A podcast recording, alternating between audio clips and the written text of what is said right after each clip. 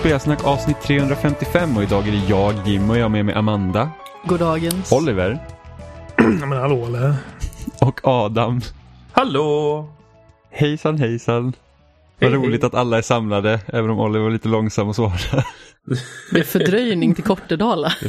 ja precis, det är så här, Kortedala har hamnat i en egen bubbla där så det, det, det är lite lagg där borta. Vi sitter inte över Discord med Oliver, utan vi sitter med två burkar och ett snöre. Ja. Vad Precis. fan? Var, var, jag sen på, på att säga hej eller hur? Ja, äh, vi, vi klagar över ditt hejande, Oliver. Tror du att du hade lärt dig det? Det är väl något det är det första man får lära sig. Hur går det för din egen, din egen unge? Han lär sig säga hejen. Eh, nej. Han, eh, han har inte börjat prata än. Men han, eh, han lyser upp varje gång man säger hej. Så Ja, han är jag medveten. Jag är väldigt eh, nyfiken på vad som kommer bli hans första ord när han lever runt dig. Bajs. Ja, det har faktiskt varit en Alltså- omöjlighet. nej. Jag, jag, vi spe, när vi spelade här någon gång och du bara Jäv, Jag tror du, du sa jävla fitta och så eh, hade du William där och du bara "Lä- Säg inte så. Ja, Ah, exemplariskt ja, föräldraskap. jag bara, så där får man inte säga. Det, det, där, det var fult av pappa. Stygg pappa, stygg pappa. Fast samtidigt så här, va, van, jag vet att när, när jag växte upp så att mina föräldrar har alltid svurit. De har inte använt könsord och sådana grejer men liksom så här fan och jävlar och skit och sådana grejer. Och min mormor som då av förklarliga anledningar tillhör den äldre generationen. Så hon tycker liksom att säga fan det var ju liksom det värsta man kunde typ säga. Men mina föräldrar har alltid haft så här avspänd relation till liksom svordomar. Det är liksom, det är inga problem att svära. Så länge inte könsord då. Min Nej, mamma leder alltså- road rage. Hon kunde svära så fort hon satt i bilen. Ja.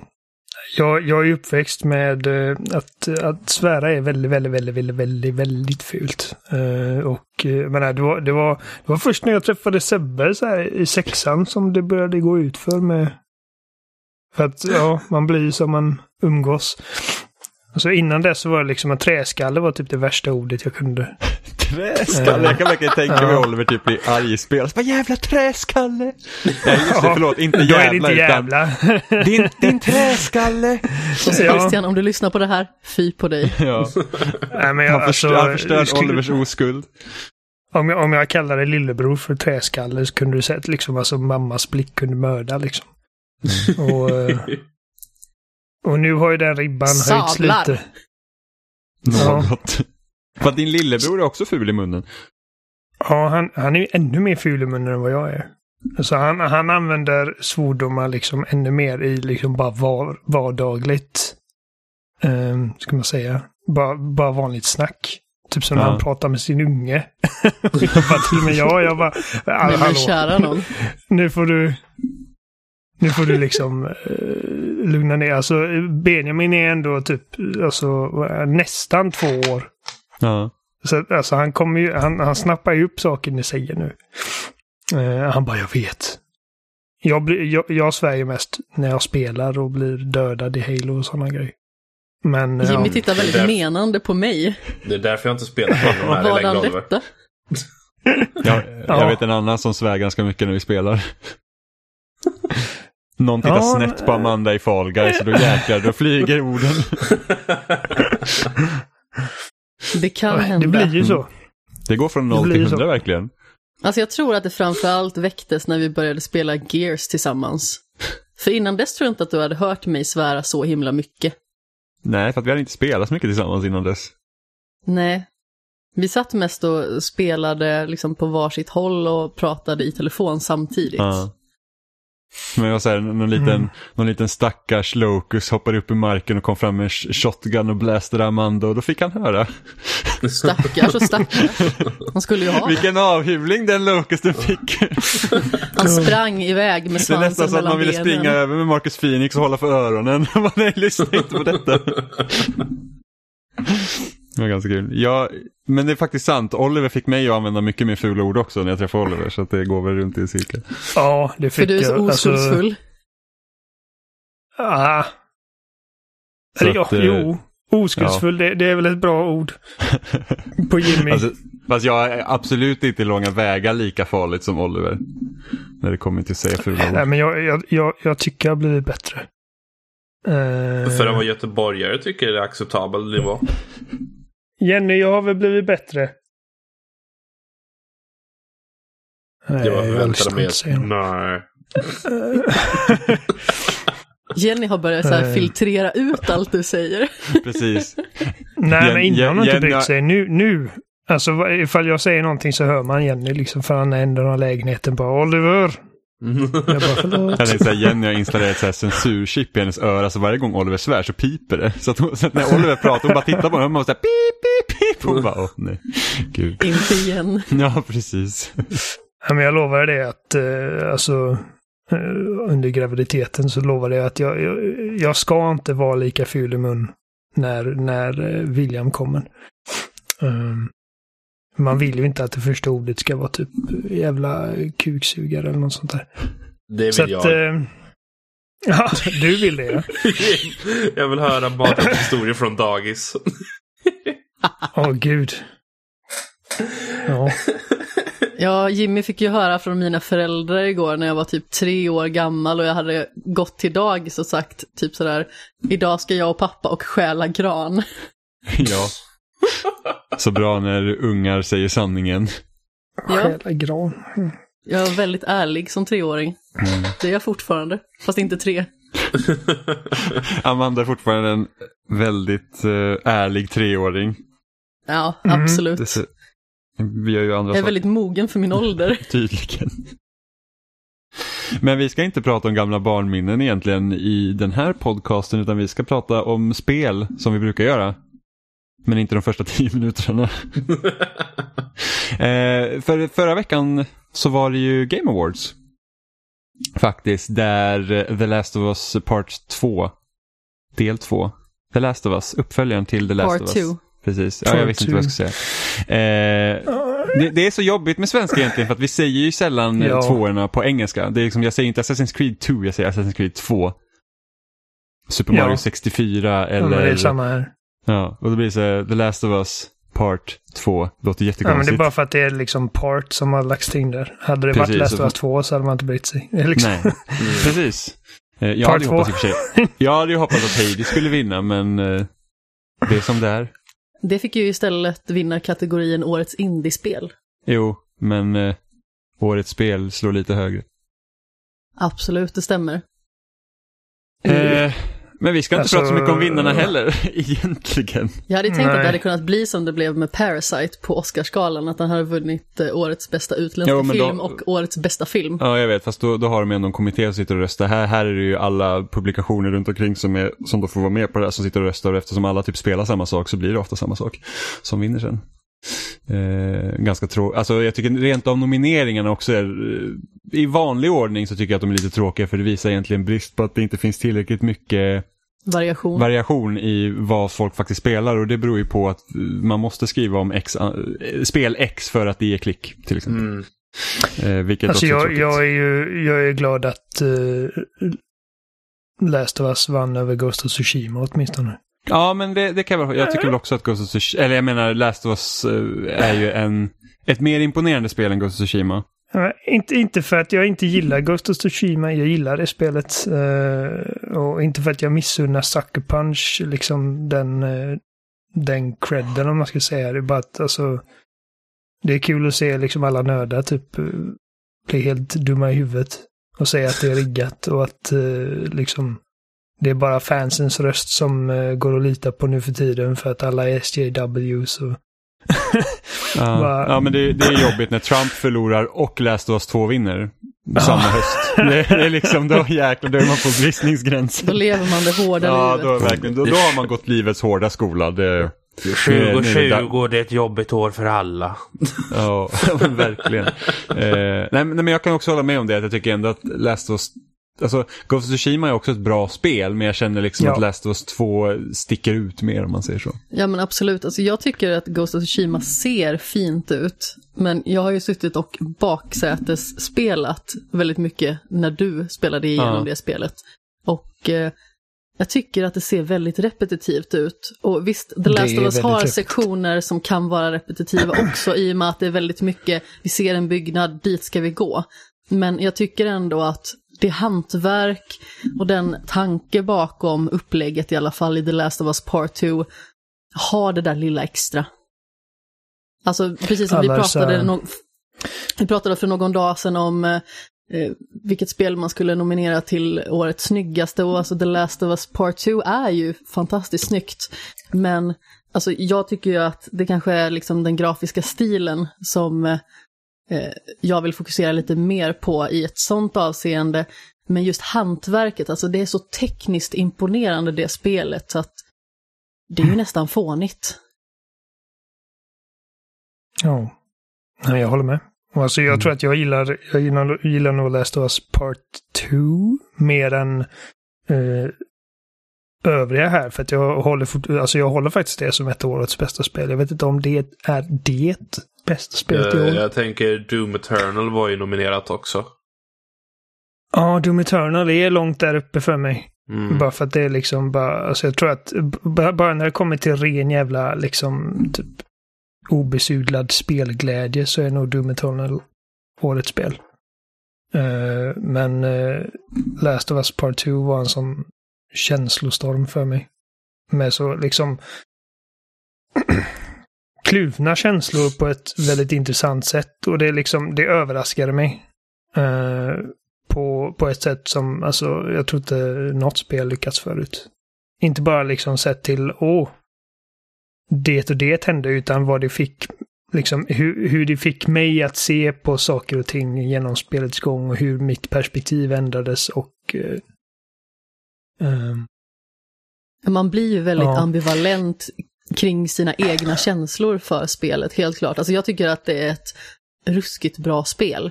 Samtidigt så finns det andra spel som jag håller högre. Så det är liksom inte att jag tycker att The Last of Us Part 2 är dåligt på något vis. Däremot så kommer det inte in på topp 5 exempelvis för mig i år. Just för att det finns andra titlar som har liksom jag kunnat knyta an till lite hårdare. Jag, jag, jag, jag, är, jag är lite ljummen till The Last of Us Part 2 personligen. Men det är mer för att eh, tematik och bla bla bla sådana saker. Men det känns som att du, du är med, du har typ en beef med de som har...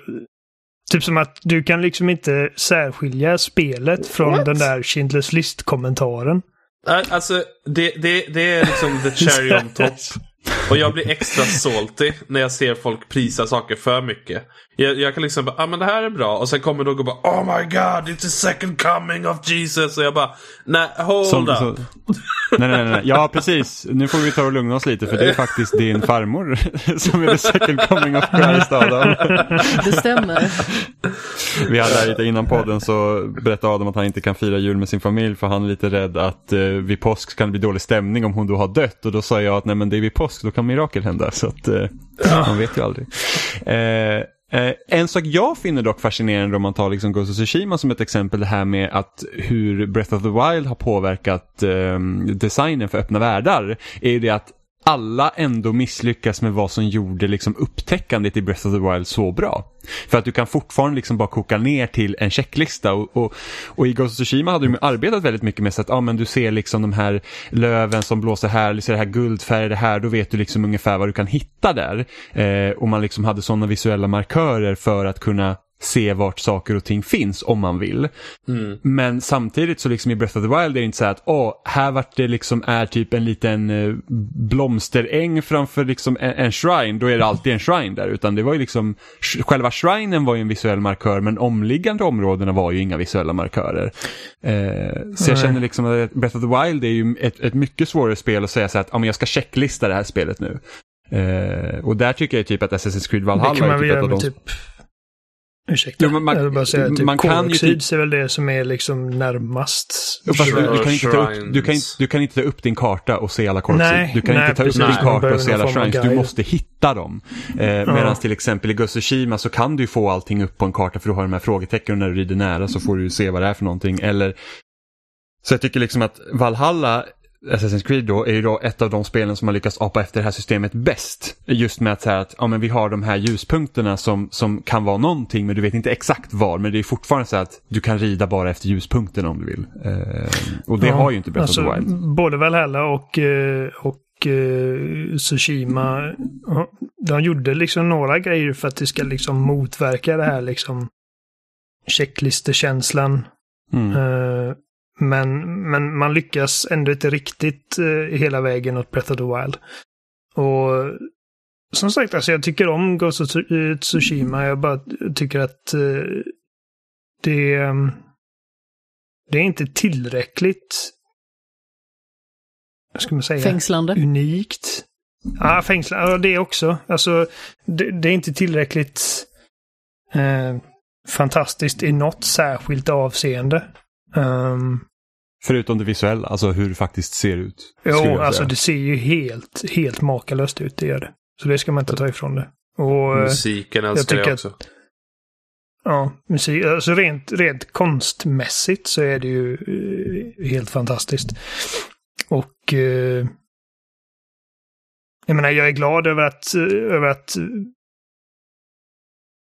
ja, det, alltså jag är nöjd med hur spelet blev. Jag är nöjd med liksom vad Sucker Punch har valt att, eh, att liksom styra skutan efter typ Infamous. Så att Ja. Ja. det, liksom jag tycker, tycker definitivt de förtjänar en nominering. Ja, och striderna är väldigt roliga faktiskt. Ja, jo, men det, de är roligare än vad, än vad de är i exempelvis Assassin's Creed. Eller, Ja, gud ja, gud ja. något- ja. Ehm, så att, eh, ja.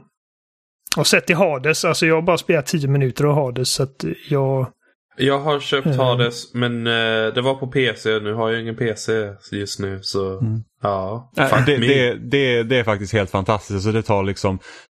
Så att jag har ju spelat en del roguelikes och liksom är så att, ja, alltså, och, och finner ganska, alltså det är ganska kul men det måste liksom vara väldigt specifik roguelike där det känns som att när jag dör så får det inte liksom vara, det får inte vara ett waste om man säger så. Jag, jag känner inte att jag kan slösa liksom 20 minuter av min tid och sen kommer jag inte framåt alls. Medan i Hades så är det verkligen hela tiden så att även om du dör så har det ändå varit värt det att springa den här rundan liksom. Mm. Eh, Det känns som att man gör en progression som eh, liksom inte syns. Mm. Och sen så är det ju så att eftersom det är Supergiant så att då de väver in sitt narrativ i det väldigt bra och de får liksom, de har ett narrativ i spelet som också är logiskt för spelupplevelsen. Eh, så att det är inte bara det att oh, shit jag ska klara ut spelet och springa igenom liksom, och se till att jag faktiskt slår sista bossen utan det är också så att jag vill se vad som händer med alla de här karaktärerna och liksom hur det påverkar och sånt. Så att det, det, det är ju någonting som jag, i alla fall inte som jag har spelat någon annan roguelike där man har lyckats med det. Eh, Så det är väldigt kul. Så att det, det är en otroligt, eh, för, alltså en otroligt bra framgång tycker jag. Det är en spelet- väldigt genomtänkt upplevelse och framförallt, alltså vi sitter och kollar lite på eh, Jimmys skärm här, där årets Art Direction gick just till Ghost of Tsushima som vi just har pratat om. Där hade jag ju velat ha Hades. Det är ju så makalöst snyggt. Mm. Alltså, det som gör Supergiant Games spel så himla unika, för att använda en liten utnött term, så är det liksom den visuella presentationen. Sedan så, precis som eh, Niklas från Svampriket sa när han gästade Skämshögen, så Hades är väldigt mycket typ summan av spelkardemumman från liksom Supergiant Games för att det spelet tar alla bra aspekter från deras tre tidigare spel och lyckas sammansvetsa dem så in i Norden. Och dessutom att lyckas göra det i ett roguelike, en genre som inte jag tycker speciellt mycket om egentligen. Det finns några få titlar som jag uppskattar där. Men det är ju det i särklass bästa spelet i den genren, tycker jag. Mm. Och då tycker jag ändå om Dead Cells till exempel. Ja, Dead Cells är bra. Och sen eh, Spelunky tycker jag också om. Och... Rogue Legacy tyckte du också Ja, om. Rogue Legacy, tyckte jag, inte jag. Rogue Legacy tyckte jag var kul. Men det var ju mest idén det här med att man var eh, liksom man hela tiden gick ner i släktledet och sen hade man liksom olika liksom, ä- egenskaper på grund av ett släktträd. Så att ibland kunde man, ja men här är en kortare person så då kunde man inte hoppa lika högt och så var det mindre. Eller typ att, åh jag är jättestor eller jag är färgblind eller vad som helst. Så det Alltså ju, idén är roligare än själva spelet i sig. ja, så jag klarar ändå ut det. Det gjorde inte jag. Ja. Eh, Men en annan sak som, som, eh, som är ganska förvånande ändå i, och vilket jag tror kan ha en del att göra med de nomineringsprocessen, är ju det att Half-Life Alyx inte fanns med mer. Ja, jag är besviken på det. Jag älskar Half-Life Alyx. Mm, för, att, för att nu är det så att jag har inte spelat det, men alltså ett nytt Half-Life och med tanke på vad man hörde om när spelet kom ut, liksom att det här var liksom som, som en VR-upplevelse var det liksom helt outstanding. Det använde mediet liksom till sin, sin fullo egentligen. Eh, och, och det är förmodligen för att inte tillräckligt många har spelat det. Ja. Det är liksom så att, och, och, och, och eftersom ingen behöver sitta och argumentera mot varandra heller utan alla nominerar ju var för sig så blir det inte så här att du kan ju inte vända någon heller. Liksom att säga att det här spelet borde vara nominerat i den här kategorin därför att. Det finns ju liksom inte. Om inte de diskuterar sinsemellan i den gruppen som faktiskt när de nominerar då. Liksom att säga att IGN ska sitta och hjälpa till att nominera, då är det ju IGN-folket som, som, som eh, pratar sinsemellan men de kan ju inte prata med någon annan. Eh, så, så där blir det lite liksom märkligt för att då, då är det också så att det, liksom, det kan brista lite där, att det, liksom, det, det skulle kunna finnas en större bredd på titlarna som faktiskt blir nominerade. Så att det var ändå väldigt, för jag, jag kan tänka mig att alltså, Half-Life fick ett annat, liksom, hade, hade, säg att det inte hade varit ett VR-spel och det hade varit liksom typ i samma stil som Half-Life 2 och eh, dess episoder så hade det förmodligen varit nominerat på Ja. fler ställen. Jag tror att det är liksom tillgängligheten där som eh, gör att det kanske inte är med lika mycket. Ja, absolut. Men sen så samtidigt hade man haft liksom en jury som ska diskutera sinsemellan, då hade man ju faktiskt de som har spelat det kunnat argumentera för spelet och det hade funnits en större chans för det att hamna med på fler ställen.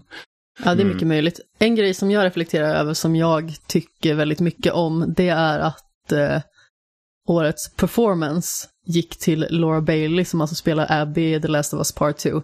Och det är en sån jäkla skön snärt på alla jävla sura fingrar där ute.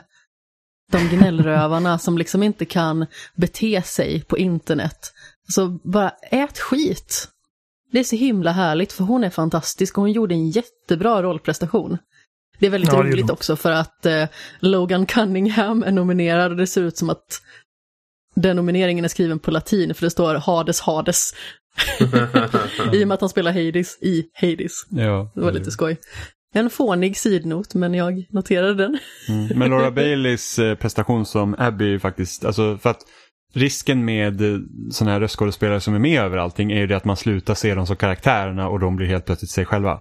Så att eh, oftast när man hör, alltså ofta när jag hör Troy Baker i spel som kanske inte har lika hög status, liksom att han bara lånar ut sin röst men det är liksom inte som i Joel i Last of Us eller typ Uncharted 4 Ja, han får liksom Så skapa en karaktär. Ja, Liksom, men precis, då är det så att jag hör in Troy, och... Ja. då hör man Troy Baker. Så att, och, Jag och, tycker Jag håller faktiskt med. inte att jag hör Troy Baker så himla mycket. Jag tycker att han är väldigt bra på att eh, justera sin röst utifrån, utifrån vilken karaktär han ska spela.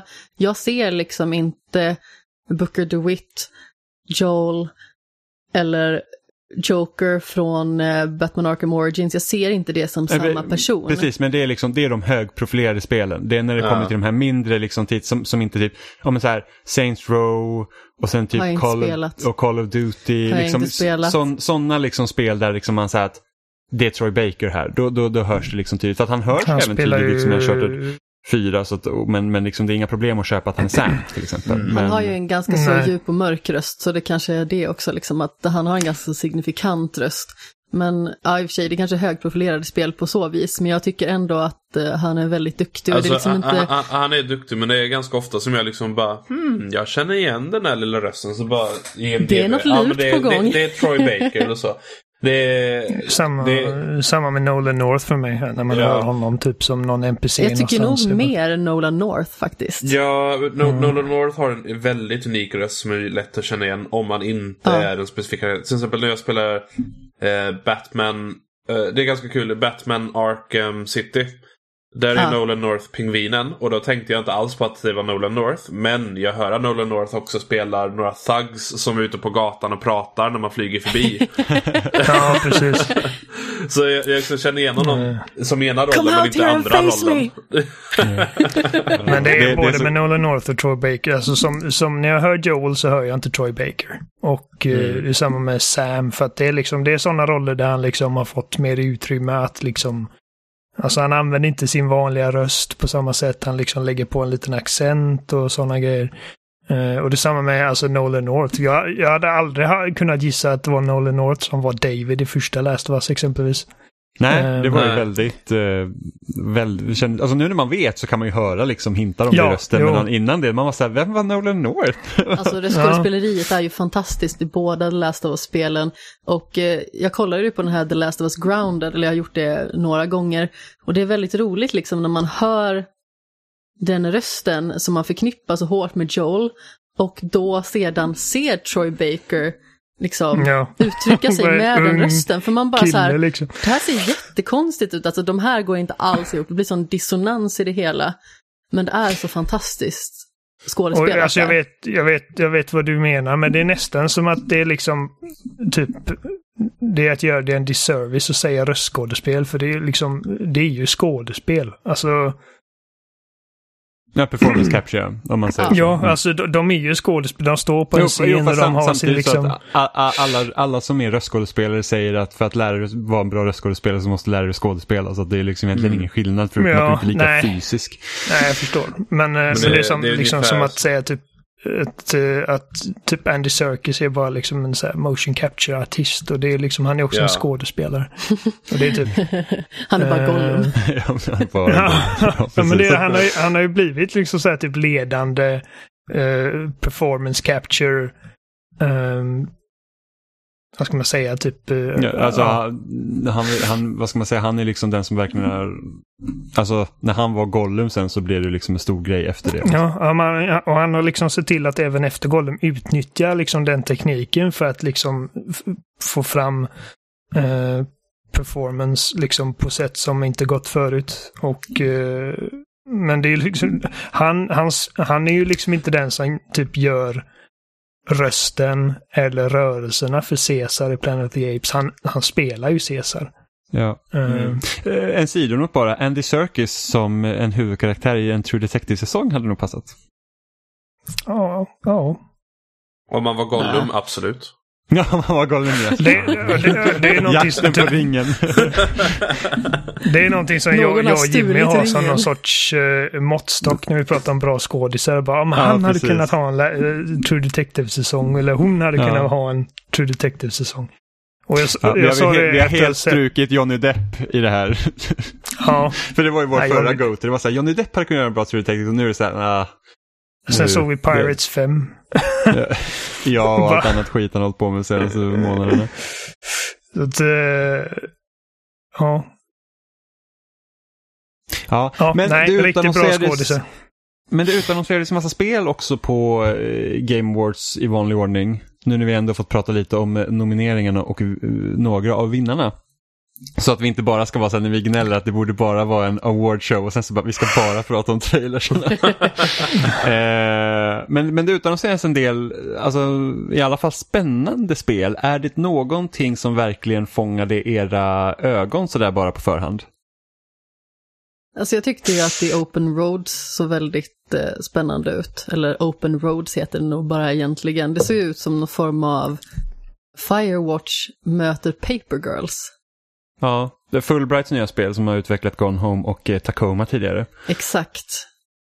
Det såg ju väldigt spännande ut. Alltså det är lite synd att inte omgivningen och karaktärerna går i eh, samma stil.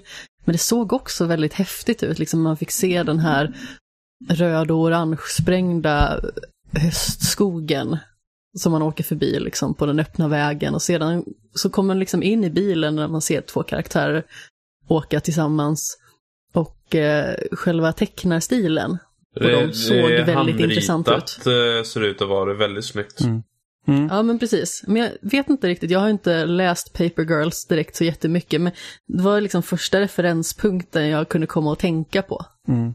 Och sen är det ändå intressant också för att man tänker både på Tacoma och Gone Home så båda de spelen spelades ju i första person och liksom man kände att de liksom påminner lite om varandra även om Tacoma hade ju hela den här typ spola i videofiler och sådana grejer. Eh, men det här ser ju ut att liksom, det bryter ju den stilen för jag skulle inte tro att det här spelas i första person utan man, det verkar mer vara kanske ett dialogdrivet spel. Eh, och spännande då att Carrie Russell spelar en av huvudrollerna också. Oh. Så det är intressant. Mm, jag som börjar, håller på att kolla på Americans nu. Mm. Americans är ju Eh, jätte, jättebra. Jag tror att för mig, för mig var den stora nyheten att uh, Swedish Chef kommer till Overcooked. Jaså? Eh, ja, jag förstår. ja. Du är så stort fan av både matlagning och eh, multiplayer-spel, Men alltså, men alltså jag, jag måste bara säga att jag tycker att um, Swedish Chef är en rasistisk stereotyp. Jag tycker att det borde... eh, vi, vi, eh, vi talar inte alls så. Jag tycker att vi borde skriva en petition och få det ändrat. Alltså så här är det, att när jag rullar köttbullar så pratar jag exakt så. Baserat på meatball, Så slänger man runt lite slevar och sånt där, inte det ser ut som fan ut, men gott blir det. Som någon som faktiskt bor ihop med dig så kan jag säga att det stämmer. Jajamän. Fast det är lite mer duppiduppidoo, Mumindalen. Nej, I, i, i, ingen finsk brytning i min Swedish Chef. Eh, Men vi fick ju se, vi fick ju se The Initiatives eh, Ja. nya spel som då är en, eh, man kan kanske kalla det reboot av Perfect Dark, vet inte riktigt. Ja. alltså, de beskriver att det är ett uh, 4A-spel så jag antar att det är Perfect Dark. Men uh, Ja, det... quadruple A-spel.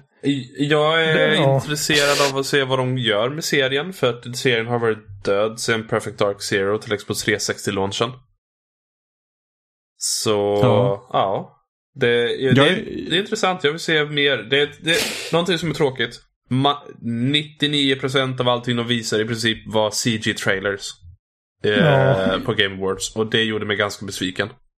Ja, jag kan tycka att det är ganska tråkigt också att visa en CG-trailer av liksom Perfect Dark, för det säger ju liksom ingenting egentligen om, om vad... Alltså det känns som att det spelet är längre bort än vad det än vad man kanske hade hoppats på att det skulle vara då med tanke på att Microsoft fortfarande liksom har lite brist på liksom Spel. spel, till sina Ja. maskiner. Eh, och med tanke på, nu, nu i och för sig att starta en helt ny studio och få igång ett projekt, det tar ju tid så att det inte, man ska ja, inte klart. man ska inte liksom ta lätt på det, men nu har det ändå, när skapades det Initiative? 2016 tror jag de började va? Något sånt. Om jag inte har helt fel. Eh, och det har ju liksom tisslat och tasslat som Perfect Dark nu de senaste två åren. Det kommer liksom ut rykten och sånt. Jag tycker lite att det är synd att det är Perfect Dark de arbetar med. Istället för att vara något helt nytt som... Det, det är exakt min tanke också. Och det, det är inte för att, för att jag är en Perfect Dark-hatare. Jag har i flera år sagt att det är liksom ändå ett IP som jag tror att de kan göra någonting med.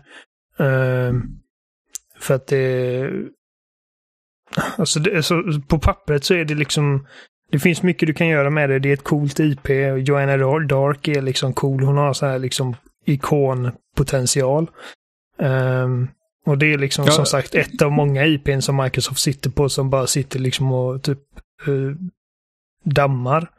Alltså Eh, sköter de sina kort rätt så kan det liksom mycket väl bli liksom en, en, en jättestor serie med tanke på att ja, men du, har liksom, du har en kvinnlig protagonist liksom som, som liksom inte, det, är liksom, det här IPet är inte riktigt som alla andra, det är inte som alla andra shooters. Så det finns, man Nej. kan ha en ganska stor bredd på vapen och vad man kan göra med det. Det jag hoppas är att de verkligen satsar på att göra ett spännande narrativ och att det inte blir för plojigt. Ja, precis. Det är väl typ det jag hoppas, Eh. att det inte liksom blir så att, ja men för att första Perfect Dark, även om det är en seriös ton, så finns det ju ganska mycket så här plojiga grejer i det spelet. Och Perfect Dark Zero är ju liksom, det är hej kom och hjälp mig deluxe liksom. Men, så, att- Alltså så med tanke liksom, på att eh, det är Initiative som gör det och att det då ska vara liksom med så här quadruple A eller vad fan, vad fan det ens betyder. Liksom vilket jävla bullshit. Alltså, Alltså, sen kommer, Ubisoft. Se, senaste gången jag hörde det uttrycket det var Dead Space 3 och vi vet alla Ja, hur det gick det, för så Dead. Space 3. Eh, ja, men det, det säger mig ändå liksom att eh, de tar det på allvar och de pumpar in resurser i det. Och det liksom, så att jag har inga, jag har inga tvivel om att liksom spelet har liksom, eh, ska man säga, för, rätta förutsättningarna för att bli en big deal för Xbox. Men jag håller med dig Jimmy om att man, jag hade hoppats på att liksom den här typ nya, liksom nygrundade med handplockad talang superstudion skulle göra liksom någonting helt nytt som verkligen blåser en i stolen ja, som gör liksom Eh. att man, det, liksom det blir spännande för att man har inte sett det förut. Men det är ungefär som The Coalition. Vad hette de innan? Black Tusk hette de innan och de skulle Ja, ju arbeta på en ny, eh, ett nytt varumärke. Och så bra. Ja ah, men vi gör Gears of War för evighet nu. så Ja, ja. för det, det, det är väl Eh. det som är, liksom finns risken då. Säg att det går bra för Perfect, Perfect Dark. eh, och då blir det så att, okej, okay, då är det initiativ. Perfect Ska Dark det, Studio. ska det vara deras Perfect Dark-studio nu för att Microsoft inte kan liksom, de kan inte låta sina studior göra något Ja. annat. För jag hade, liksom, även om 343, jag tycker att de har skött Halo Sådär. Liksom, alltså, både och. Det finns både ris och ros för Halo, men jag tycker ändå Ja. att på det stora hela tycker jag ändå att de gör ett bra jobb. Liksom det- serien har haft sitt bästa multiplayer-läge någonsin. Master Chief Collection är äntligen liksom helt fantastisk. Men liksom att jag hade gärna sett, vad hade de gjort om de hade fått göra vad de vill? Det är liksom det jag skulle vilja se. Mm. Men det, är ju- Men det är väldigt alltså tråkigt just- när ägarna just- liksom bromsar den kreativa friheten på något vis. Jag tror att med just Eller 343 så, så är det en annan liksom, situation där. För att alltså, den, den studion grundades specifikt för att liksom, förvalta Halo. Och ifall du sitter på 343 och jobbar på 343 så är du där för att du vill arbeta på Halo. Eh, så att det är inte sam- riktigt sam- samma förutsättningar Ja, fast det- som för Black Tusk. Nej, så är det inte. Men risken finns också, ta 343, det är det att risken är att man blöder talang också för att de kanske inte vill arbeta på Halo längre. Ja.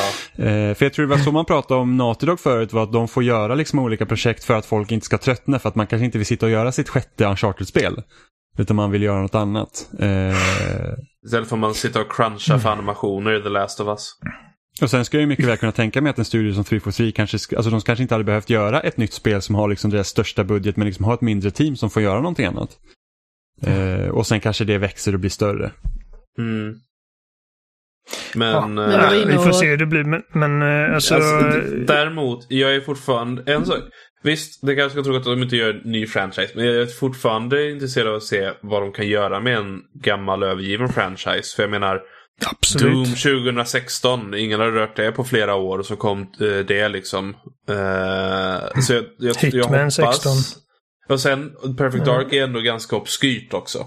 Jag menar, Mm. om jag, frågar man de flesta idag som är, inte är för... eh, må, många som är yngre än oss vet ju inte vad Perfect Ja. Dark är alls. Vår Nej, generation precis. kommer ihåg Perfect Dark, men det är, alltså, det är definitivt ett IP som är... Alltså det är perfekt för att liksom ta en, ta en ny färsk look på och liksom forma Ja. lite och, Och det- göra coola grejer. Ja, och, och sen också, det är också, de kan göra i princip vad som helst. Antagligen kommer det vara första personspel. Jag tror de sa det Ja, eller något första, sånt. det är bekräftat ett Ja, första personspel. Men liksom, de kan göra vad som helst. För liksom, det är sp- spionage, det är konspirationer, det är aliens. Det är liksom, de- har allt! De kan göra vad Ja. de vill. Mm. Alltså, alltså skulle de fokusera på att faktiskt göra ett, ett, ett smygar-actionspel, alltså verkligen fokusera på stealth, då sticker Ja. det redan ut där. Så att det inte liksom, för att vad ska, ska det bli liksom ett linjärt shooter liksom? Det känns lite, det känns en aning förlegat liksom. Mm. Visst, Ja, Doom, funger, Doom fungerar, men Doom är extremt. Liksom, det, Ja. det, det är så pass annorlunda. Medan liksom, Doom är inte heller liksom- som alla andra shooters liksom. Precis, men, men det funkar liksom. Att, visst, det är inte helt linjärt, men det funkar ju liksom. Eh, Medan Perfect Dark, okej, ska, man, ska man göra det semi-öppet eller ska man göra som en linjär shooter? Ska man fokusera på stealth eller hur liksom? Ska, Så ska man jag, liksom tror vara... att, eh, jag, jag, hopp, jag hoppas att de liksom linar in i liksom hela den här typ, eh, ska man säga, cyberspion, eh, ska man säga, nischen som det första spelet hade. Men jag kan tänka mig Eh, typ första Mission Impossible-filmen i första person typ. Liksom åt, åt det hållet. så Ja, att man liksom men- får, att det, det är liksom så att vi är, vi är hemliga agenter. Vi ska inte liksom, vi ska inte rambo oss igenom banorna utan vi ska Nej. faktiskt ta det lugnt och Vi är metodiskt. inte Call of Duty, men det är liksom, ja. Nej, Alltså, som sagt, jag, jag, jag är väldigt, eh, väldigt sugen på att få liksom se det spelet i rörelse och se vad det handlar om. För att just den här trailern sa mig inte så mycket annat än att okej, Initiative jobbar på Perfect Dark. Um, tonen är inte lika liksom typ, uh, ska man säga, um, lätt och uh, typ, ska man säga, ja, casual som eh, Perfect Dark Zero var. I alla fall, nu minns inte jag mycket av Perfect Dark Zero, men det var ju väldigt liksom... Alltså jag minns nästan att pajas. det, Jag minns att det var horribla kontroller, men en oerhört Ja. flashig grafik. Det jag minns att man hade, man hade ljusblåa pilar på marken som skulle visa vägen i ett snöigt landskap som gjorde att de inte syntes. Ah. Ja. Jag minns, jag minns mest att jag tyckte när det spelet kom 2005 så var vapenmodellerna väldigt coola. Ehm, Alltså jag, jag har ju det i Game Pass. Jag tror nästan jag ska spela om det när jag är klar med det stora Nej. spelet. Jag Vi ska- startade det på Rare Replay när det kom och jag bara nej alltså. Det, Man det behöver går inte spela om Perfect Dark Zero för det är inget bra spel. Fick 10 av 10 i Superplay dock. Ja, Ja! det fick du. Ja, nej men alltså som sagt jag tror på projektet men jag är lite besviken över att eh, det inte var någonting mer oförutsägbart. Och alltså jag vet att jag vet att nu, nu när Last of Us är så jävla stort och liksom, alltså alla tjatar om Last of Us hela tiden, inte minst jag, men det är liksom den typen av projekt som jag hade hoppats på. Liksom någonting som är helt nytt eh, och är liksom på the cutting edge. Och eh, Ja. som kommer ut och liksom är den stora snackisen i flera år framöver. Liksom. Det, Och, sen har det varit ganska kul om Microsoft hade en, se- en stor serie som inte handlar om att rädda, rädda världen. Att det inte alltid ska vara världen som står på spel. Mm, Liksom. ja, Att man kan göra en lite, det mer personligt. För att Last of Us handlar ju inte om att rädda världen. Det handlar om Ellie och Joel. eh, man, ja, man vet inte det i början. Nej, nej, men alltså, nej, nej, precis. Alltså, om man nu tänker att första spelet så är liksom, det går ut att ja, vi kanske kan få ett vaccin, men liksom, det är inte det vad spelet handlar om. Och tvåan Nej, det handlar handlar om en definitivt inte om relation. det. Ja. Eh, Så att eh, det är någonting sånt som jag känner att Microsoft är i desperat behov av. Alltså, alltså desperat behov. Eh, Någonting och- att knyta an till mer än liksom att det Ja. kanske är roligt att spela. Jag Men vet att i förbifarten så nämnde vi ju oss- Dead Ja, nej, jag skulle bara säga att jag vet att de försöker ju få oss att knyta an med typ Gears eh, ensemblen, men det, det är inte samma sak. Eh, men, men jag, eh, alltså jag, jag, är, jag är optimistisk och jag, jag tror att det kan bli riktigt coolt. Jag försöker för tredje gången nu under de senaste typ tio minuterna. Vi såg ju eh, The Callisto Protocol, Ja! eh, som jag tyckte såg fantastiskt snyggt ut. Alltså, Det var snuskigt snyggt. Och eh, en i utvecklingsteamet sa liksom så här att eh, ja, men det kommer bli typ det läskigaste som ni kan uppleva på eh, era konsoler där ute. Eller maskiner i allmänhet då. Jag är rädd. Callisto Protocol. ja. Precis. Eh, Det, det ser ut som en spirituell uppföljare till Dead Space. Cool titel ändå. Eh, och alltså vi har ju snackat om Dead Space i flera år och vi har ju sagt att liksom vi, vi, vill, så, vi vill jättegärna ha mer Dead Space. Eh, men liksom, alltså jag har i alla fall personligen känt att jag, jag behöver inte ha mer Isaac Clarke, jag behöver inte mer liksom den här eh, jag håller på att säga scientology. det, det är inte vad det kallas. det är någonting annat. Unitology. Eh, hela det med unitology med markers och typ mechamorphs. Utan jag känner liksom, ta bara konceptet liksom typ så här liksom eh, indus, industrialistisk sci-fi. Eh, en everyman liksom på en eh, väldigt utsatt, liksom isolerad plats och någon form av vidunder liksom som, som du inte riktigt förstår till en början. Liksom. Alltså ta, ta grundkonceptet med Dead Space och gör om det och detta känns det som att det kan vara precis det. Mm. Om man ser, det fanns ju lite sådana här markörer i trailern till exempel att den karaktären vi fick se, han hade ju en sån här liten grön, typ vad som kan vara en hälsomätare liksom, mätare i nacken. Mm. Det känns väldigt Dead Space, Ja. monster som man inte riktigt vet vad det är. Så att, så att liksom, och det var ju så himla coolt med Dead Space när det kom och det var ju på den tiden då alla spelutvecklare kände så här, hm, vad händer om vi tar bort hela hudden? Och Ja. liksom in- implementerar det liksom i, i, organiskt i, i spelen istället. Så att, och Dead Space gjorde ju det väldigt bra, liksom, du såg ju ingenting på hudden. Skitbra. Om, tog, du visste inte vad du hade för ammo i, i ditt vapen om du inte tog upp och siktade med det. Du, det. Hälsan var bak på ryggen vilket gjorde att när du siktade faktiskt och sköt monster så syntes inte hälsan lika bra. Och så att det, liksom hela den grejen gjorde ju också att det var mycket, mycket, mycket läskigare. Mm. Mycket mer, man var mycket Space mer är inne ju i väldigt världen. läskigt. Mm. Nej, Så att, eh, Alltså, det, är en av de mest läskiga upplevelser jag haft. Mm. emot.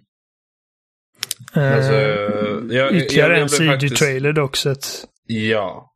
Ehm, jag eh, hoppas det inte dröjer för länge när vi får se det igen. Jag hoppas vi får se lite gameplay. Eh, eh, så snart som möjligt. Men jag vet inte, de har inte sagt någonting om hur länge de arbetar på det eller? Nej, men jag, vet, jag, jag kan inte minnas heller när Glenn Schofield lämnade den senaste studion han var vid och startade den här nya. Men jag, sen kan jag också tänka mig att eh, man får nästan räkna med att efter eh, corona så är liksom alla spel som har varit under utveckling liksom får skjutas fram lite. Ja. Så, så att det, jag tror att det kan vara svårt att säga liksom exakt när spel kommer. Alltså, förmodligen kanske 2022 eller något sånt ska jag gissa på. Tidigast. Jag tycker själva miljön så otroligt snygg ut. Alltså, när jag hörde namnet först så tänkte jag bara att kan det liksom utspela sig på Jupiters måne, Callisto då? Och det verkar ju som att så är fallet. Och när man liksom får se där Jupiter, skymta i bakgrunden, det såg ju maffigt ut. Mm. Och sen rymdskräck är ju faktiskt nice. Mm. Absolut. Det, Jag jag väntar det är fort- riktigt nice. Jag väntar fortfarande på det lilla indiespelet Routine som skulle släppas för typ tre år sedan. som vi inte har liksom hört så mycket av, men det, det ska typ vara så det är baserat, alltså det är eh, inspirerat av Amnesia och sånt och utspelat på en rymdstation så jag har väntat på typ hur länge som helst men får se om det någonsin kommer ut. Eh, men från en rymd till en annan så fick vi även se att ett nytt Mass Effect-spel är under utveckling. Ja, wow. Eh, Uh, ytterligare en sidotrailer. Uh, och jag vet att uh, mitt Twitterflöde blev ju helt, alltså alla krämade brallan. Bara liksom den här N7-loggan kom fram och jag är jag är inte riktigt där känner jag att liksom bara, bara tanken på Mass Effect får mig att eh, liksom få ett psykbryt. Eh, jag känner att eh, Andromeda och nu, som sagt, nu betyder inte det att nästa spel kommer hålla samma kvalitet, men Andromeda eh, var lite väl så här typ sobering upplevelse och eh, det här är en sån grej som jag, jag har höga förhoppningar på, men eh, lite låga mer... eh, förväntningar. ja, inte låga, men alltså, jag skulle säga ödmjuka förväntningar. Att, eh, Jag är lite mer skeptisk. För jag har de senaste åren blivit väldigt um, ledsen på Bioware. Uh, gillar du inte Anthem? Nej, nej jo, absolut. Anthem, det var det bästa spelet någonsin. Nej, men... eh, det, nej. Det, och sen också när de har Mass Effect här. Det är liksom, okej. vilka som ens arbetat på de bra Mass Effect-spelen finns ens kvar på Bioware? För Bioware vi har idag är inte Bioware vi hade 2007 eller 2011 eller liknande. De, Samtidigt behöver det inte vara något negativt att det är nya folk som arbetar med någonting för de är heller inte fast i gamla hjulspår. det är väl sant, men nu ska de ju återgå till de gamla hjulspåren tydligen enligt trailern verkar det som. Alltså jag har, inget, jag har ingenting emot att det faktiskt är en liksom ordentlig uppföljare på trean, vilket det verkar vara. Jag är Ja, mer- och när jag är man fick se för- vem som förmodligen är Liara, jag, alltså jag fick gåshud på huvudet. jag är mer sådär, men det fanns ju tre olika slut. Hur ska de ställa sig till de sluten? Och bla bla bla, liksom så. Eh, Michael Gamble har ju, ut, har ju typ så här vagt uttalat sig om att det är en uppföljare på både trean och Andromeda. Eh, ja, eh, de, det syns ju två Ja, galaxer i, i början av trailern. Mm. inte är det väl som Liara liksom. är va? Och, De kan ju bli hur gamla som helst. Ja, Jo, precis. Men Ja. jag, jag, jag, men jag tror inte att det utspelar sig så eh, jättelångt. Alltså, för man såg man typ den här Mass Relayn i början, den var ju fortfarande trasig. Eh, och eh, jag antar liksom att det slutet som då blir kanon, för jag antar att de kommer behöva välja ett kanon. Det är ju där faktiskt Shepard vaknar upp i slutet och andas, om man säger så. Shepard. I Så guess. att, eh, alltså jag, jag, jag, jag blev faktiskt väldigt glad när jag såg det för jag tänker att det är liksom så att jag kan nog tänka mig att de har lärt sig liksom av Andromeda så här, att okej så här ska vi inte göra. Jo, Och så det de, hoppas jag, jag alltså, jag tror inte de behöver använda Frostbite den här gången exempelvis. Nej, och sen hoppas jag att det inte liksom blir för, för att problemet, alltså mitt största problem med Andromeda det är ju det att det skulle liksom vara open world i samma stuk som Inquisition. Ja. Med att du hade stora kartor där du inte skulle göra egentligen någonting. Och det tog typ 40 timmar innan man kom till liksom det innehållet man faktiskt vill spela. Eh, och att de, liksom, de kan faktiskt fokusera på att men, istället för att liksom titta då på typ andra open world-spel, kolla typ mer på Deus Ex och liksom den varianten av, Ja. av spel precis som eh, de tidigare Mass Effect mer eller mindre var. Det var liksom lite mer linjära, det finns små hubbar i, i, eh, som, som man kan gå runt omkring i och göra liksom sidouppdrag och, och liksom sådana saker. Istället för att liksom att, ah, men här har vi världens största karta och du ska köra runt med din bil och du ska typ samla resurser till ingen nytta. Det är liksom, nej, det, det behöver vi liksom inte ha utan liksom gör, gör ett riktigt bra liksom rymdäventyr istället och, och satsa på karaktärer för det var det som gjorde Mass Effect bra, inte att jag kan liksom köra runt Ja, bilen på en planet. Mm. För, Alltså nu har jag ju inte spelat klart Mass Effect. vilket eh, alltid kommer att bita mig i röven. Jag vet Vänta ju tills liksom vad allting kommer. handlar om. Men jag eh, har ju liksom känt nu det senaste att ända sedan det började tisslat och, tisslas och tasslas om att det skulle komma liksom en eh, remaster, eller vad man ska säga, på de tidigare spelen, så kände jag ju bara så här att borde ju egentligen vänta då. Mm. Hade jag gjort. För att jag har ju Eh. försökt att spela på Playstation 3 och det har ju varit ganska bökigt. Jag vet att jag kan spela det på min Xbox One om jag vill. Men jag känner liksom att jag föredrar gärna att spela det på liksom nyare maskin som det kommer liksom kunna Ja. bli då. Förmodligen lär det ju släppas både på Playstation 4 och 5. Alltså- Så det är jag väldigt exalterad över och jag tror att det är liksom nu som jag äntligen kommer att ta tag i det här. Om det liksom finns någon perfekt tid så borde den ju vara nu. Jag menar, jag bytte fast en hårddisk i min Playstation 3 bara för att kunna ladda ner första Mass Effect. Och jag har försökt och försökt att spela på det, men det är alltid lite motigt att ta upp den där gamla konsolen igen när man har så mycket tillgänglighet knutet till liksom Playstation 4 som det var i det fallet då. Mm. Gud ja. Alltså det bästa med den här remaster-trilogin som kommer också det är att då finns det ju en möjlighet att, att de kanske gör så att man kan föra över sin sparfil. För att jag antar att den Shepard man spelar som i originaltrilogin kommer att spela roll i det nya spelet. För annars vet jag inte varför man skulle visa en död Reaper i bakgrunden och, och se en del av hens hjälm. Ja. Så, Så så, liksom- länge de inte rör det gröna slutet, fine. Jag hatar det gröna slutet. Jag, jag kan, jag Alltså, kan ranta i jag kommer inte timmar om det ihåg gröna slutet. något av sluten alltså. Jag, det, Jag, jag kommer var det ihåg inte alla. typ samma slut? Alltså, Alltså, det, liksom- det, det gröna slutet det var i princip Sarens slut. Det gjorde så att människor och eh, maskiner blev en. Sen hade du Tror jag det jag valde. Det, det var det gröna. Eh, sen hade du det röda slutet vilket gjorde att alla maskiner dog. Det vill säga att alla reapers, alla geths, de försvann. Och det blåa slutet det var... Att han joinade sitt medvetande med eh, Reapers och eh, började vägleda dem. Precis, så det blir någon typ... Det låter nästan som att det skulle bli en så fascistisk regim som tog över där typ Shepard är allsmäktig och styr allting. This is my favorite planet in the galaxy. Ja, och det blåa, det blåa slutet blir ju då med andra ord, det blir ju The Illusive Mans slut. Mm. Liksom att det är att det han förespråkar i slutet sen. Eh, och jag antar att de kommer köra det röda slutet som är eh, canon. Om, Ja. om de måste välja. Vilket jag tror att Stackars de kommer behöva göra. Ja, då försvinner ju alla get.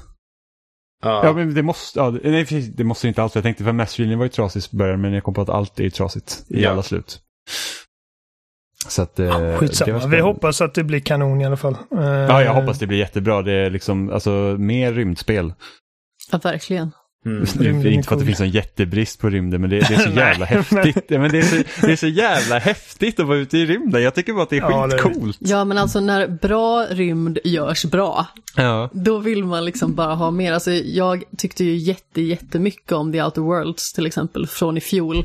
Och när man var på Terra 2 och liksom fick se de här jätteplaneterna i bakgrunden och så lite norrsken, alltså man blev så glad i byxan så att det var helt otroligt. Mm. För att inte tala om Outer Wilds som också kom i fjol som ett ypperligt rymdspel. Som är, men liksom så här, att det, det är typ därför No Man's Sky, alltså bara tanken på No Man's Sky är fortfarande så att det kittlar in i huvudet. Liksom bara för man tänker på att man liksom kan hoppa in i sitt skepp och zooma iväg ut i, liksom från planeten och sen in i nästa planet. Alltså du har det- den känslan. Jag blir bara irriterad när jag tänker på No Man's Sky. Nej, nej, nej, nej. Jag, jag, tycker fort, alltså, jag tycker fortfarande liksom att idén med No Man's Sky är helt fantastisk. Ja, alltså, jag landade på en planet och blev dödad Ja. av någonting som jag inte såg vad det var. Ja, men Jag- det, det, det Jag vill spela mer No Man's Sky, men det är, det är världens längsta och drygaste tutorial innan man liksom får köra sitt egna race. Ja, och Eh, sen så he, hela deras så här, samla resurser och basbyggande är för eh, krångligt. Tycker jag. Jag tycker att det, det, är liksom, det är inte tillräckligt lätt att lära sig. Det är inte tillräckligt lätt att hitta resurser heller för att man ska kunna bygga något vettigt och det tar sån jävla tid. Det, det är svårt att veta liksom vad som är värt att lägga tid på. Mm. Och, speciellt, och sen så kan man liksom inte, man kan, inte, man kan liksom inte använda, det typ har du flera olika liksom versioner av kol så kan du liksom inte använda den bättre versionen av det till någonting sämre utan då måste du liksom göra om det till det sämre. Det är liksom så här, det, det är för bökigt. Eh, men ett annat spel som jag såg som jag tyckte ändå var det mest spännande eh, som visades upp det är Season. Som verkar vara något så här eh, tredjepersons eh, utforskningsspel av något slag. Eh, där man springer runt med en eh, kamera. Jag vet inte Ja. om ni såg det. Jo, Jo, jag, alltså, jag, jag, jag jag såg- kollar upp jag bilderna nu. Jag känner igen det nu. Uh, ser jag. Men, eh, Grafiken ja, är väldigt fin. ja, det är väldigt eh, vacker design i det. Ja, det, men det är jättesnyggt verkligen. Eh, och den sidan jag scrollar i nu har inte lagt in den trailern. Jag sitter och viftar med handen Jag febrilt för jag, har tyckte att jag såg den. det innan. Nej, men jag tror inte den är här. Men i alla fall, så att man verkar spela som någon uh, ung tjej som, som liksom då egentligen utforskar världen med hjälp av en kamera och sin cykel. Vilket jag, och det, det är liksom, jag tror det är mest utseendet här som är så himla slående, liksom att det, det, det fångar ens Mm. blick på en gång. Ja. Mm. Eh, så att det, det ser jag jättemycket fram emot. Och det, det är så här att nu börjar det ju komma fram de här spelen där det bara står PS5 och vilken maskiner man absolut inte kan få tag på. Jo, det är en PS5. så man blir så här att, ah fan, ska det, sen när man väl får tag i en PS5 har man typ, typ så här 100 spel man behöver spela och det, vem Vi ska ha tid sitter med och det? eh, väntar med spänning. Du har ju ofta tid att spela hundra spel för att du är så himla snabb. Det är ju skillnad med mig som är superlångsam när jag spelar. Jag, är, jag gillar att vara effektiv. Ja, jag vet, jag gillar också att vara effektiv, men jag misslyckas ju alltid fatalt. Ehm, jag tror inte du behöver oroa dig för just Season dock, för att det, det fick ju inte ens ett datum va? Nej, nej, jag vet, men vem vet när man kan få tag i en PS5? Det som jag gillade Nästa framförallt mest med det, det var ju liksom att den grafiska prestationen var liksom så säregen. Den såg inte ut som någonting annat. Nej, nej precis. Det är väldigt trevligt. Eh, sen så har vi ju den spirituella uppföljaren till Left 4 Dead, Back for Blood, som visas upp. Jag tyckte det var så kul när de visade namnet. Det var så on the nose. Jo, absolut. Ja. Mm. Det är Alltså, liksom, är det är... Där berätta för släpper inte Left 4 Dead. Här gör vi det, men vi får inte använda det namnet. Det, liksom, så att, så att det är, den typen av spel är ju, är ju roliga. Att, för att Left 4 Dead, liksom, alltså, även om det finns kopior av Left 4 Dead så är det inget spel som är lika bra som Left 4 Dead. Nej. Nej. Men det, detta är ju från skaparna av Left 4 Dead, äh, Left 4 Dead i alla fall. Så jag är hoppfull på att det blir kul. Eh, Ja, det hoppas jag också. Eh, det enda liksom känns som varningstecknet är att i Left 4 Dead så är ju alla monster och sånt är väldigt tydligt liksom vad de är för någonting. Men jag kände att designen på de här nya larvzombisarna ser ju liksom det ser ut som att de liksom mer smälter in i varandra. jo. Vi satt dessutom och åt när vi kollade på de här trailersarna igår och det var rätt äckligt. Ja, det var inte jättemysigt. Eh, Men och sen fick vi eh, det, var också, det var värt att nämna, det var en gameplay-trailer i alla fall. Ja, eh, precis. Det ja. fick se lite gameplay på det. Så att det, det ser ju liksom ut som ett modernt Left 4 Dead mer eller mindre. Ja. Alltså det Eh. ser lite hjärndött men väldigt roligt ut. Som Left 4 Ja, Dead. men alltså, ja, och Left 4 Dead, är så expert på Left 4 Dead, det är också vansinnigt svårt. Ja. Och vansinnigt Och kul. det, ja, för att liksom, man har nog aldrig, liksom, har man inte upplevt att en tank kommer flygandes på expert, då vet man inte hur det är att leva. Bara höra den musiken innan man ser tanken liksom. Alltså, Ja. Det bästa, var ju, det bästa var ju den gången när tank, något buggade så att tankmusiken kom inte och tanken sprang tillsammans med resten av horden i I en hård. Ja, ja, det var liksom såhär, vad, vad är det som händer nu? bara, man bara, jag ser någonting konstigt. Vad är det där för någonting? ja, En tank! ja, gud. Mm. Left Dead är väldigt Eh. viktigt för mig. Alltså, det... Ja, jag älskar Left 4 Dead. Jag tror att uh, Left 4 Dead är en stor, liksom, ska man säga, contributor till att eh, du och jag uh, lärde känna varandra, Jimmy. Ja, gud ja, Eh. absolut. Det, jag skulle säga att det är anledningen till att vi lärde känna varandra. Ja, det var inte det första vi spelade någonsin, men det var det liksom vi bondade över. Och Ja. alltså du och jag, Sebbe och Robin. Och liksom de kvällarna är liksom riktigt roliga minnen. Det är så jävla kul spel. Ja, jag, Var inte Left 4 Dead ett av de spelen som du valde när vi pratade om eh, fem spel som betytt mycket för oss? Jag tror det. Jag minns inte. Vi hade ju ett sånt avsnitt i Skämshögen där vi valde fem spel var som varit betydelsefulla liksom genom våra liv. Vi har också Mm. gjort så med film och tv-serier, men spel var nog lättast för oss att välja tror jag. Mm. Det var snarare det att man fick sålla vilka spel. Ja, precis. Eh, sen visar Josef Fares upp sitt nya spel. Eh, Mannen heter- med jättesjälvförtroende. Ja, verkligen. Jag, jag, min, jag, Man kan inte annat än älska honom. Alltså. Det är... nej, jag minns, jag, jag lyssnade en podd med honom där han pratar lite om sin filmkarriär också när uh, A Way Out skulle komma ut och han var liksom, skulle han ge sig fan på att vinna en Oscar då ska han vinna det lätt. För alla skulle vilja samarbeta med honom. Det var liksom, man var så här, okej. Okay. uh, men han visade upp It takes two, vilket då fortsätter på den här liksom förgreningen som han nästan liksom börjar putta till sig själv det här med att ha ett riktigt eh, co-op-spel.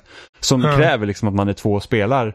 Eh, och så även det här spelet. Det ser ju förpillat roligt ut. Det ser ut. faktiskt väldigt, väldigt kul ut. Så man spelar som två stycken karaktärer som har ett förhållande med varandra och de hamnar typ i någon form av Relationskris. Ja men precis och hamnar i någon typ leksaksvärld eller någonting sånt och de blir inte tillbaka till sina normala jag förrän de har löst sina problem och då är det ju ganska bra att göra ett spel som handlar om att samarbeta. Ja, det är faktiskt en väldigt klurig idé. De blir ju två stycken trädockor som ska samarbeta i den här världen och göra en massa tossigheter och det ser så himla mm. roligt ut. Ja, alltså det såg faktiskt fantastiskt kul ut och jag, jag, är, så att jag är inget jättestort fan av Fares spel sedan innan. Jag, jag tycker att A Way det Out, jag. jag tycker att A Way Out är, liksom, det är okej. Okay. Uh, jag tycker att uh, Brothers och Tale of Two Sons är också okej. Okay. Jag, jag, tycker att idé, idéerna är, är, bättre än utförandet. Jag älskar uh, Brothers och Tale of Two Sons. jag också. gillar också Brothers väldigt mycket. Mm. Jag tycker att Brothers framförallt har liksom en sån intressant grej till sig, för han säger ju liksom att man ska spela det som, som en person då, naturligtvis mm. styra de olika bröderna med varsin analogsticka. Men jag har spelat det på så vis att jag har spelat det med en annan person, så jag har haft min högerhand för att min vänsterhand är sämst. Eh, och den andra personen har haft sin vänsterhand då. Så jag har spelat mm. så några gånger och det har varit så himla roligt och framförallt med tanke på vad som händer i slutet som är väldigt sorgligt eh, så blir det väldigt träffande för då får man ju sitta och spela själv då. Mm. Det är väldigt det bra var verkligen ögonblick. så himla träffande. Alltså det är ju så mm. himla hemskt. Ja. När man då bara, jaha, jag antar att det är bara jag nu här. Men jag tyckte också om A Way Out, jag vet att du tyckte att eh, själva premissen var ganska utnött, Jimmy, men jag hade ju liksom inte riktigt den referensramen innan och jag tyckte om det supermycket. Och framförallt så tyckte jag att Visst, skjutandet var kanske inte jättebra i det spelet, men det jag verkligen tyckte om i spelet, det är liksom hur variationsrikt det är och hur liksom, man kan egentligen bara lulla runt lite om man vill och göra lite tokigheter då och då. Men man måste verkligen samarbeta. Och det finns liksom olika typer av kreativa lösningar som man kan ta till sig. Plus att man kan liksom välja någon av karaktärernas väg, alltså antingen lite mer hetlevrade eller lite mer taktiska. Och det är det som är så himla finurligt med det spelet och som gör att jag verkligen tycker om det jättemycket. Jag respekterar jag båda de spelar väldigt mycket. Mm. Men Amanda, du och jag kör detta va? Jimmy bara så här, vad händer nu? Va? Yes. Vad är detta? jag trodde du och jag skulle spela Oliver. Då får du och jag spela Adam. ja. Jag skojar bara. Jag tänkte, jag någonting... tänkte på er när jag såg det här. Det bara, där, där kommer Jimmy och Amanda ha kul med. Ja, är det någonting annat eh, som visades på Game Awards som ni känner så att ah, det där skulle jag vilja prata om? Uh, det är väl Dragon Age, men det är lite som Mass Effect för mig. Det är liksom... Jag hoppas det blir bra, men jag, Bioware är inte längre det är Bioware. Jag tror inte de längre kan göra bra rollspel helt ärligt. Inte med de, de, den track record de har haft på senare år. Gillar inte du Inquisition? Jag tycker Inquisition är ett okej spel. Jag mm. tycker att uh, storyn, jag tycker karaktärerna är Vissa är bra, vissa är dåliga. Jag tycker striderna är lite kul men inte jättebra. Um, Ja, det, det, är ett spel som uh, inte helt nådde hela vägen, men det, jag tyckte om Inquisition. Överlag. Det ligger i min skämshög. Mm. Vilket Dragon Age tycker du mest om? Origins, utan tvekan. Ah, okay. jag, jag är ju lite den här outliern som tycker, jag tycker tvåan är bäst. och det är liksom, och det är inte, och det, och det är inte mycket så här att jag tycker, om, jag tycker om Origins också, jag tycker om Inquisition också. Vilken vana. Men det är liksom så att det jag tycker var så spännande med Dragon Age 2 var att det var, liksom, det var lite mindre skala och jag älskar verkligen att du var i samma stad i hela spelet. Liksom, och fick se hur det liksom, utvecklades politiskt genom åren. Oh, men jag det... tror det är därför jag tycker om det. oh, det var så edgelord. Oh. För, för övrigt så är det alltid så här för att eh, när man spelade Inquisition så kunde man importera sina saves från både or nej, från Dragon Age 2 tror jag var. Och det blev något fel på min fil så att min Dragon Age 2-karaktär kunde inte se ut som sin karaktär för då, då, då bytte min huvudkaraktär röst. Så att min kvinnliga karaktär fick en mansröst helt plötsligt. Det blev progressivt. Eh, för, för det var en bugg, eh, så att eh, då behövde han se ut som default eh, Hawk för att jag skulle kunna få behålla min karaktär som hon var skapad. Eh, så att det, det var lite spännande. Eh, sen var det bara ett till spel som jag kände var, var spännande, det var det här Crimson Desert som såg ganska maffigt ut. Ja, alltså det var ju utmärkande på så vis att när vi såg det först så var det så här, är det här ett spel? Eller är det här en film? Alltså, det såg ju så himla verkligt ut. Jag blev verkligen så här, vad är det jag ska tänka om det här nu? Jag förstår Crimson inte riktigt. Det, Det såg Crimson- jätteintressant Det- ut liksom det- det- visuellt, det- men det ser väldigt tråkigt ut att spela. De koreanska MMOs älskar att kasta på grafik. Eh, Mm, fast, det, fast det här ska väl inte vara ett MMO, det här ska väl vara en... eh, För de har ju MMO som är Black Desert online. Och det här verkar ju vara ett, jag skulle gissa ett single player-spel, jag vet inte säkert. Det står Jag tror att det var Perlebis, ett eh, enspelare. Ambitious Open World Action Adventure står det bara här på YouTube. Ja, Ah. så, så att jag skulle gissa på att det, för, för, att hade, det- för att det kommer jag ihåg när Black Desert Online visades först, det var ju liksom deras eh, karaktärseditor editor var ju liksom väldigt eh, iögonfallande för att karaktärerna såg jättesnygga ut och du kunde verkligen göra massa olika grejer. Så att de släppte ju karaktärseditorn innan spelet. Ja, alltså det ser ju snyggt ut, men sen så kan jag tycka liksom att själva upplägget i sig var lite tillintetsägande. Det Som det kändes liksom som att det var, nej men jag menar liksom Crimson Ah, okej. Desert. Att det såg lite så här, ja, det här är ett spel. Ja, Det var ungefär på den nivån. Det var lite lustigt att de hade så här typ eh, sekvenser i trailern där man såg tydligt att karaktärerna pratade med varandra men de hade ingen voiceover på. Så det var så här, varför visar ni de här scenerna? Och jag tänker bara på när jag var över och spelade Elder Scrolls Online Elsewhere. Och eh, de hade inte lagt in rösterna i den versionen vi fick testa, så det var Google Translate eller någonting som pratade. Det var riktigt fult och sen så var det liksom någon karaktär som skulle säga hmm. Och så stod det liksom HRM och så Arch. Eller så. jag hade velat spela ett spel där, där Siri är röstskådespelare till alla. Gud. Men var det något annat som ni hade sett på Game Awards som ni tycker var spännande? Det kommer en ny bana till Among Us som jag fortfarande inte spelat. Mm. Ingen, ingenting som jag har något att säga om. Det är kul dock att de faktiskt släpper eh, Flight Simulator på Xbox nu i sommar. Ja. Uh, och så släpper de ju Oblivion till Elder Scrolls Online som jag... Det är ett MMO jag vill faktiskt prova men jag har ingen att spela med. Eh, så det får... Jag får fortsätta titta på alla trailers och drömma. Men nu är det så himla mycket att ta sig igenom också om man ska börja spela det för det finns ju hur mycket grejer som helst. Ja, jag vet inte var man ska börja. Jag försökte med Oliver Nej. och han bara... Alltså ursäkta, det här är jättetråkigt. Fan vad jag hatar det. Helvete. Vilket skit. Men då ska vi kanske gå, gå över och prata om det spelet som vi faktiskt alla har spelat den här veckan. Och det är ju CD Projekt Reds nya spel som är Cyberpunk 2077. Ja. Vad är det för litet indiespel? Ja, vad är det för ett litet spel ja? Så att hur har veckan med Cyberpunk varit? Veckan Alltså, och veckan. Jag, jag, jag, jag, jag, jag vill bara säga en sak. Um, jag, jag, jag har sett mig själv som ett fan av CD Projekt Red. Jag, har- jag, har- jag spelar inte Witcher 1. Jag läser recensioner, det verkar det bra, men jag spelar aldrig. Jag körde Witcher 2 på min nybyggda PC då när det släpptes. Jag köpte till Xbox. Jag köpte Witcher 3 fyra gånger med all DLC. Jag eh, har haft bra upplevelser när jag träffade teamet inför Witcher 3 för eh, intervju och sådana saker.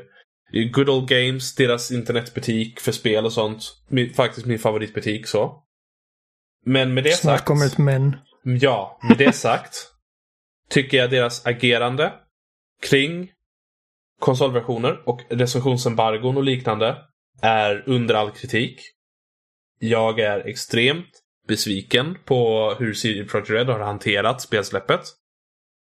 Um, speciellt när de i intervjuer sa att konsolversionerna fungerar överraskande bra. Och då pratar de om grundkonsolerna. Och sen gömmer undan och vägrar visa grundkonsol-gameplay. släpper spelet efter alla förseningar och det är nästintill ospelbar framerate för majoriteten av spelare på konsoler. Så i... To be fair dock, överraskande bra betyder inte att det faktiskt fungerar bra. Nej, det är, det är lite... Åh, oh, det var inte bajs, vilken tur. Ja, men det var Ja. det jag tänkte. Jag kommer ihåg när jag såg den quoten, så här, det fungerar överraskande bra. Så bara, det betyder Ja, ingenting. det, det är lite... För vi vet inte vilka parametrar de går Det är efter. lite legalese där. Ehm, och ja, jag är extremt besviken på CD Projekt Red. Och Eh, jag, ja, jag vet att vissa kanske säger på Twitter att jag ibland försvarat CD Projekt Red för olika saker. Men i det här fallet är jag faktiskt extremt arg på dem. Men med det sagt. Night City är troligtvis den bästa spelstaden jag har spelat sedan GTA 5. Nu kan ni prata. På vilket Ja. sätt? Jag, Ja, men på vilket jag, sätt är det det bästa jag spelstaden? älskar eh, vertikaliteten i den. Jag älskar detaljrikedomen i den. Jag älskar att den har eh, ett eget liv, en egen stil. Jag älskar invånarna i den. Jag älskar karaktärerna jag kan prata med i den. Jag älskar hur de, hur de, hur de pratar. Lingot är både specifikt för den här världen, men man förstår vad de säger. Jag, musiken som man lyssnar på när man kör, det är liksom skrivet för spelet och den här världen. Underbart. Um, jag, jag tror att även om skicket på spelet idag är groteskt i många fall för många spelare.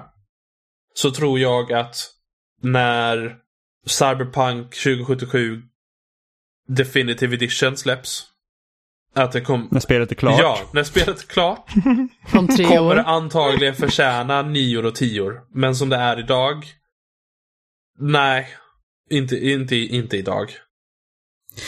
Jag tycker ändå det är intressant det med staden, för att jag håller inte med. Inte jag heller. Jag tycker att staden känns eh, livlös. Jag tycker att den är... Men, Den kom, jag tycker inte den kommer till sin rätt. Men jag spelar också på One X. ja. Och jag spelar på Playstation 4 och det jag tycker angående staden i sig, det är liksom inte det att den är dålig på något vis. För jag har ganska så kul med Cyberpunk. Alltså jag tycker att det är en hittills trivsam upplevelse. Jag har som tur är inte haft sån problematik som till exempel Jimmy har haft. Men jag känner liksom att det finns många andra upplevelser för mig som gör den här neonskimrande futuristiska dystopin bättre och för mig liksom mer tilldragande. Alltså vi pratar bara Blade Runner som liksom är eh, 38 år gammal, som verkligen fångar mig fortfarande och jag är så djupt imponerad. Och sen liksom, återigen, The Outer Worlds faktiskt, som kom förra året, eh, som ser mycket mer intressant ut, liksom i den typen av stil. Jag vet att det inte är exakt samma sak, men vi har också Final Fantasy 7-remaken, eller också naturligtvis originalet, men det är lite en annan grej. Men just den här remaken, när man liksom får spendera hela tiden i eh, Midgar och eh, hur variationen i den staden är så bländande. Och liksom hur de fångar den här futuristiska dystopin. Alltså det är bländande verkligen. Alltså, Och jag känner verkligen att jag tror att Cyberpunk har fått vara under utveckling för länge så att tiden liksom har sprungit förbi dem. För det känns passé. alltså jag jag tycker att världen i här är väldigt unik för att när man pratar om dystopier Världen i Cyberpunk och ehm, eh, det, det är lätt att tänka en dystopi att allting ska vara mörkt och eh, förödande nästan. Att det ska vara liksom, ja oh, allting måste se...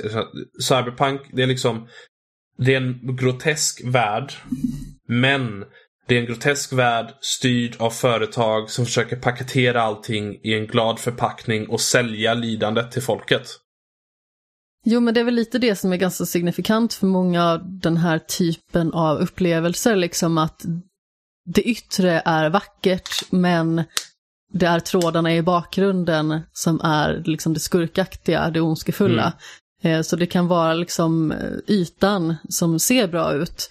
Och jag tycker att jag blir inte så imponerad av ytan. Det kan vara för att jag sitter på en Playstation 4 också och bara känner att alltså, det har liksom inte fångat mig och Nej. jag liksom känner liksom inte det intresset. Det var samma sak, vi började ju typ ute i ödemarken med eh, liksom slätter och kaktusar.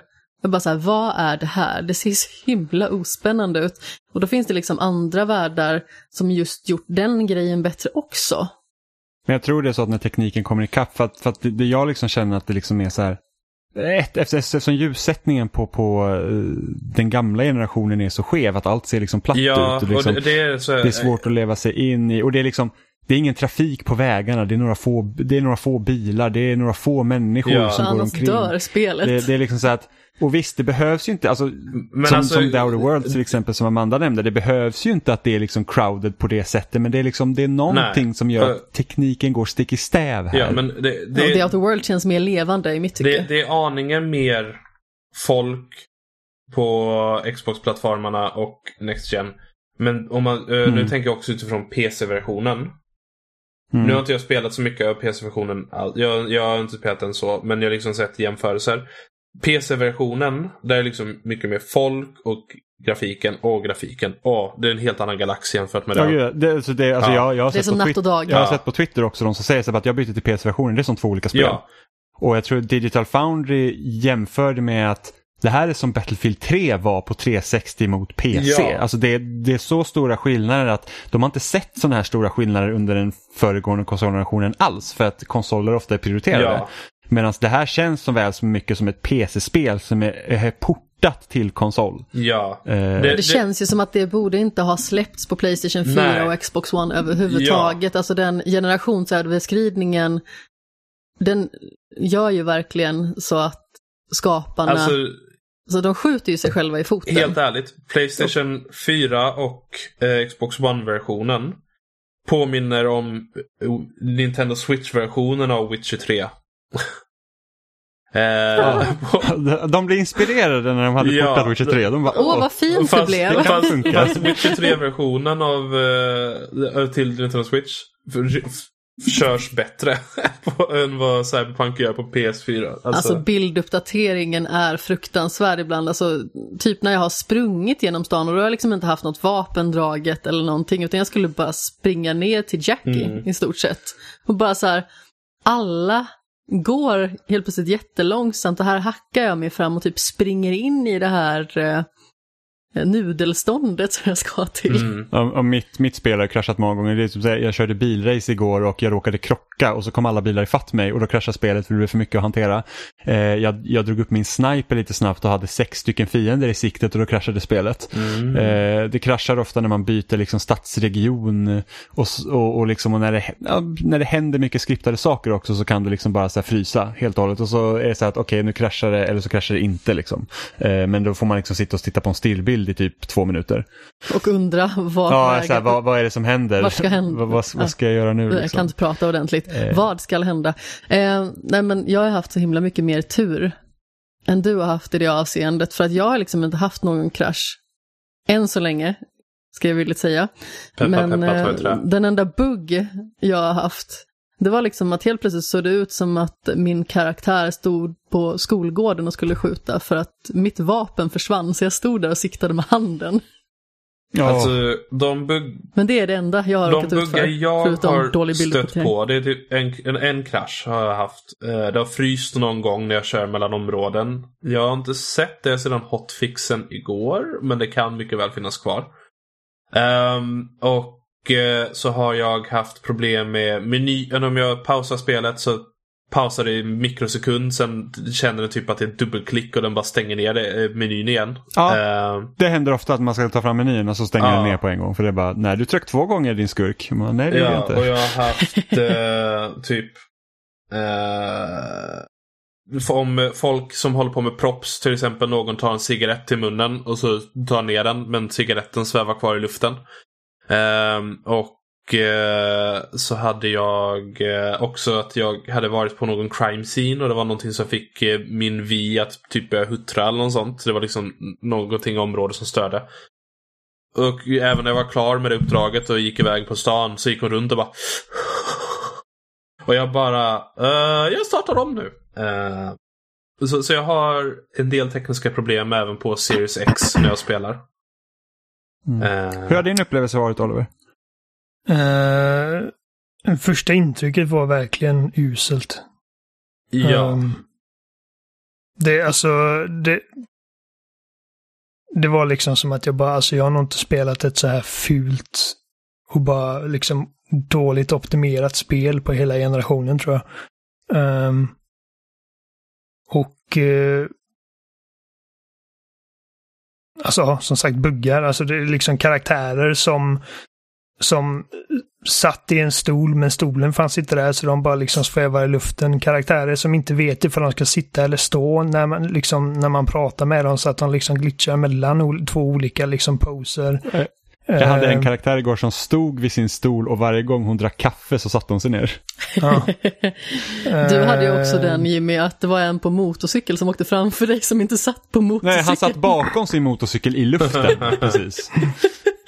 eh, NPCer som dyker upp från, från tomma intet. Varje gång jag skulle hoppa in i min bil så var den liksom, alltså den bara hängde i luften så jag, jag kunde liksom inte gå in i bilen. Eh, utan jag var tvungen liksom att gå någon annanstans och kalla på bilen igen. Um, det, det blev ofta så när jag körde runt att spelet bara, som du sa Jim, det bara hängde sig. Liksom det, det stannade upp. Uh, spelet kraschade inte. Jag har inte fått en krasch. Uh, Men flera gånger liksom att det bara stannar upp och så måste jag titta på en stillbild i eh, 30 till 40 sekunder. Uh, Rent grafiskt så har det liksom bara varit extremt bara suddigt. Um, det så ljuset varit lågupplöst. helt konstigt. Eh, Det var liksom att eh, en gång så var liksom solen Alltså ljussättningen från solen var så stark och, men ändå lågupplöst. Liksom att det enda jag såg var bara liksom ett gult sken. Jag såg inte vad jag hade framför mig. Eh, det... Ja, nej, alltså var eh, hiskeligt fult i vissa om, i omgångar.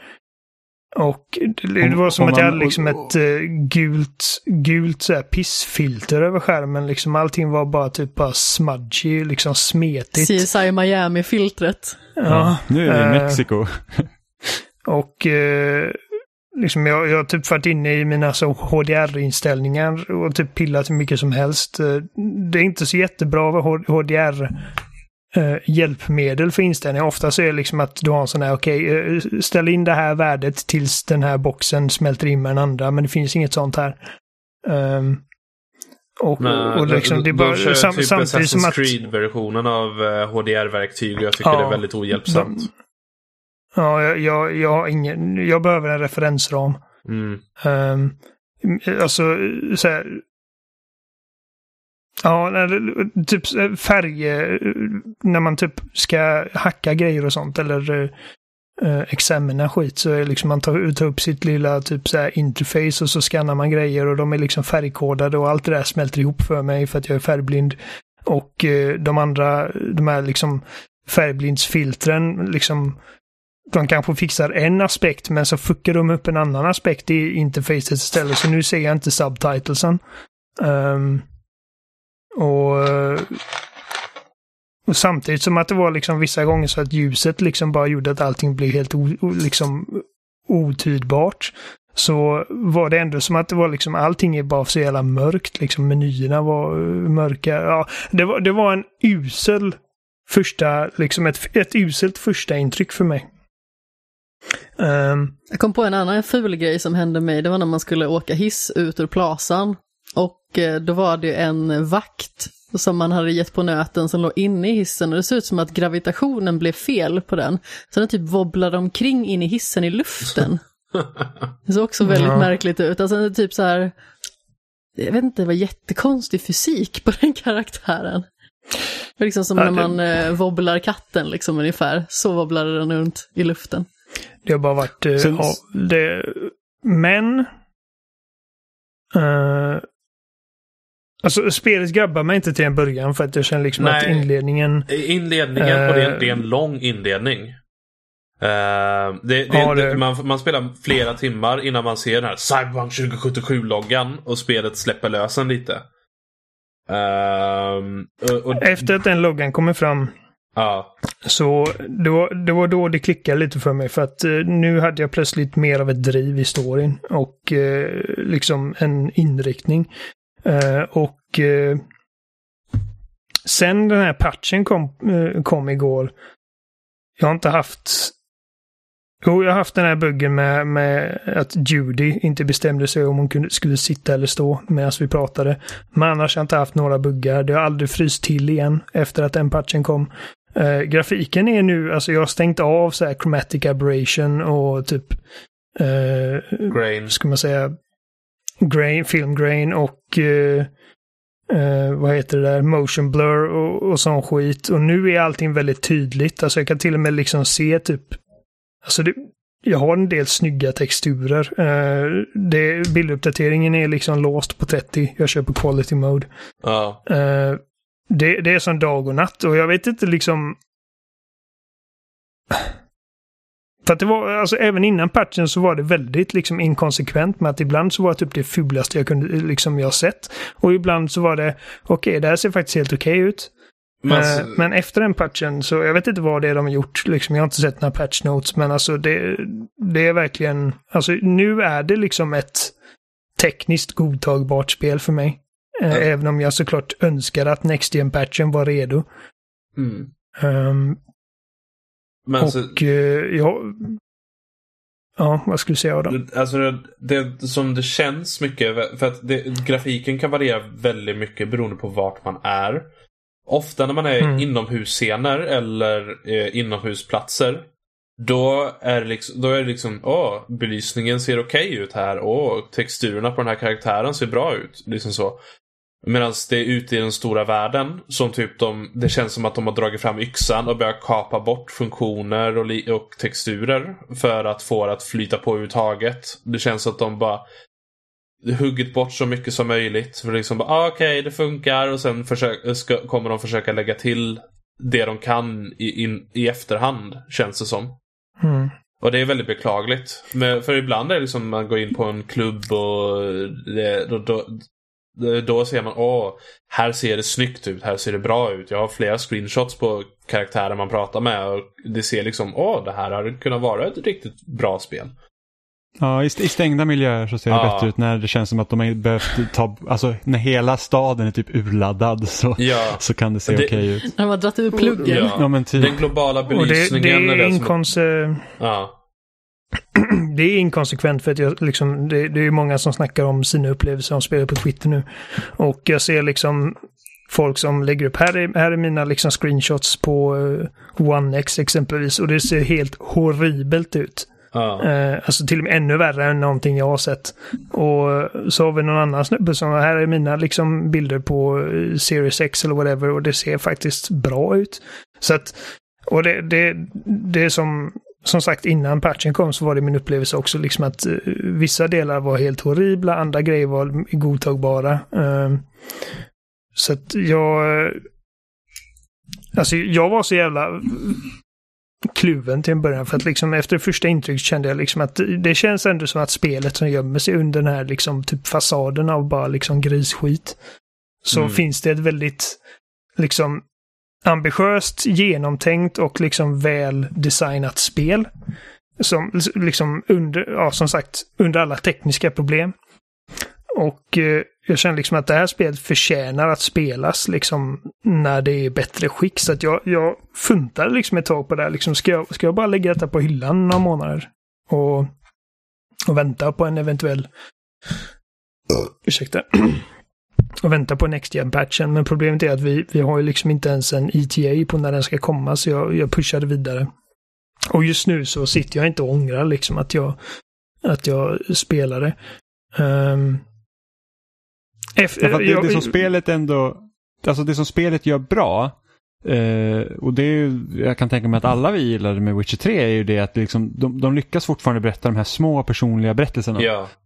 Eh, Ja. Och även, liksom i, i, även i huvudstoryn, för att det, det är väl typ det jag känner att om, om man liksom tittar på narrativet i Witcher 3 så tycker jag ändå att huvudberättelsen är väl den svagaste, liksom med det här typ eh, Wild Hunt och allt det där, men liksom jakten på Siri och liksom Geralts liksom känsla för typ familj och sånt, det är typ det, förutom då sidouppdragen, är ju liksom det mest intressanta. Och här är ju även liksom huvudstoryn handlar ju liksom inte om att åh, vi ska rädda världen, utan det är ju väldigt mycket en personlig berättelse och det gör de Mm. väldigt, väldigt, väldigt Ja, bra. och, och jag, jag kan säga också att det är troligtvis ett av de, alltså några av de bästa röstskådespelarinsatserna jag har hört i ett spel.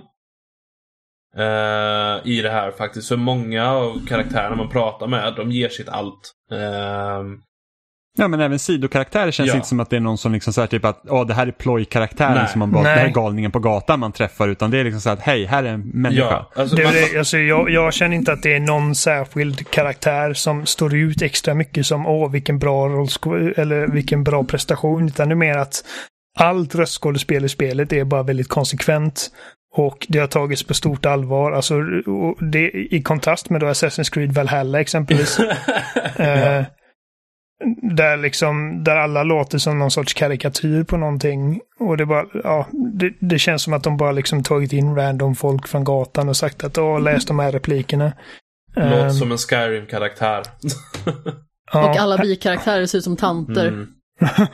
här, här, här är liksom, alltså det har tagits på allvar och eh, liksom de har ju fått Alltså, och det, det handlar såklart om direction liksom. Att... eh, ja, nej, det, det känns... eh, det känns alltså väldigt hög lägstanivå på röstskådespelet. Ja. Eh, och jag håller med eh, Adam om att jag trivs väldigt bra i Night City för att jag bara, liksom, bara rent designmässigt så tycker jag att det är en väldigt liksom, visuellt slående stad. Eh, inte bara liksom, alltså kanske inte liksom rent tekniskt det snyggaste jag sett eftersom att det är så liksom rough. Men eh, bara rent liksom alltså hur de har drömt ihop den här staden och liksom hur de har tänkt på, på staden i olika lager. Eh, som du sa med vertikaliteten, liksom att det, det känns som eh, att liksom det finns alltså, ja, det- som sagt, lager av liksom typ eh, staden har liksom flera olika nivåer om man ska säga i vissa avseenden. och, och jag, jag tycker det känns som Eh. att delar av staden typ, känns som att den är staplad på varandra. Det känns liksom som något som har byggts i efterhand och inte liksom är sådär perfekt planerat. Och jag tycker om Nej, liksom precis, att om att det det är något som typ, har utvecklats med tiden. Ja, och typ åh, jag ska gå 150 meter till den här questen. Men det är inte bara att gå rakt 150 meter liksom en gata, utan staden är komplex och man måste navigera den. Och, Mm. Och, Ja, här kommer helt plötsligt en gränd.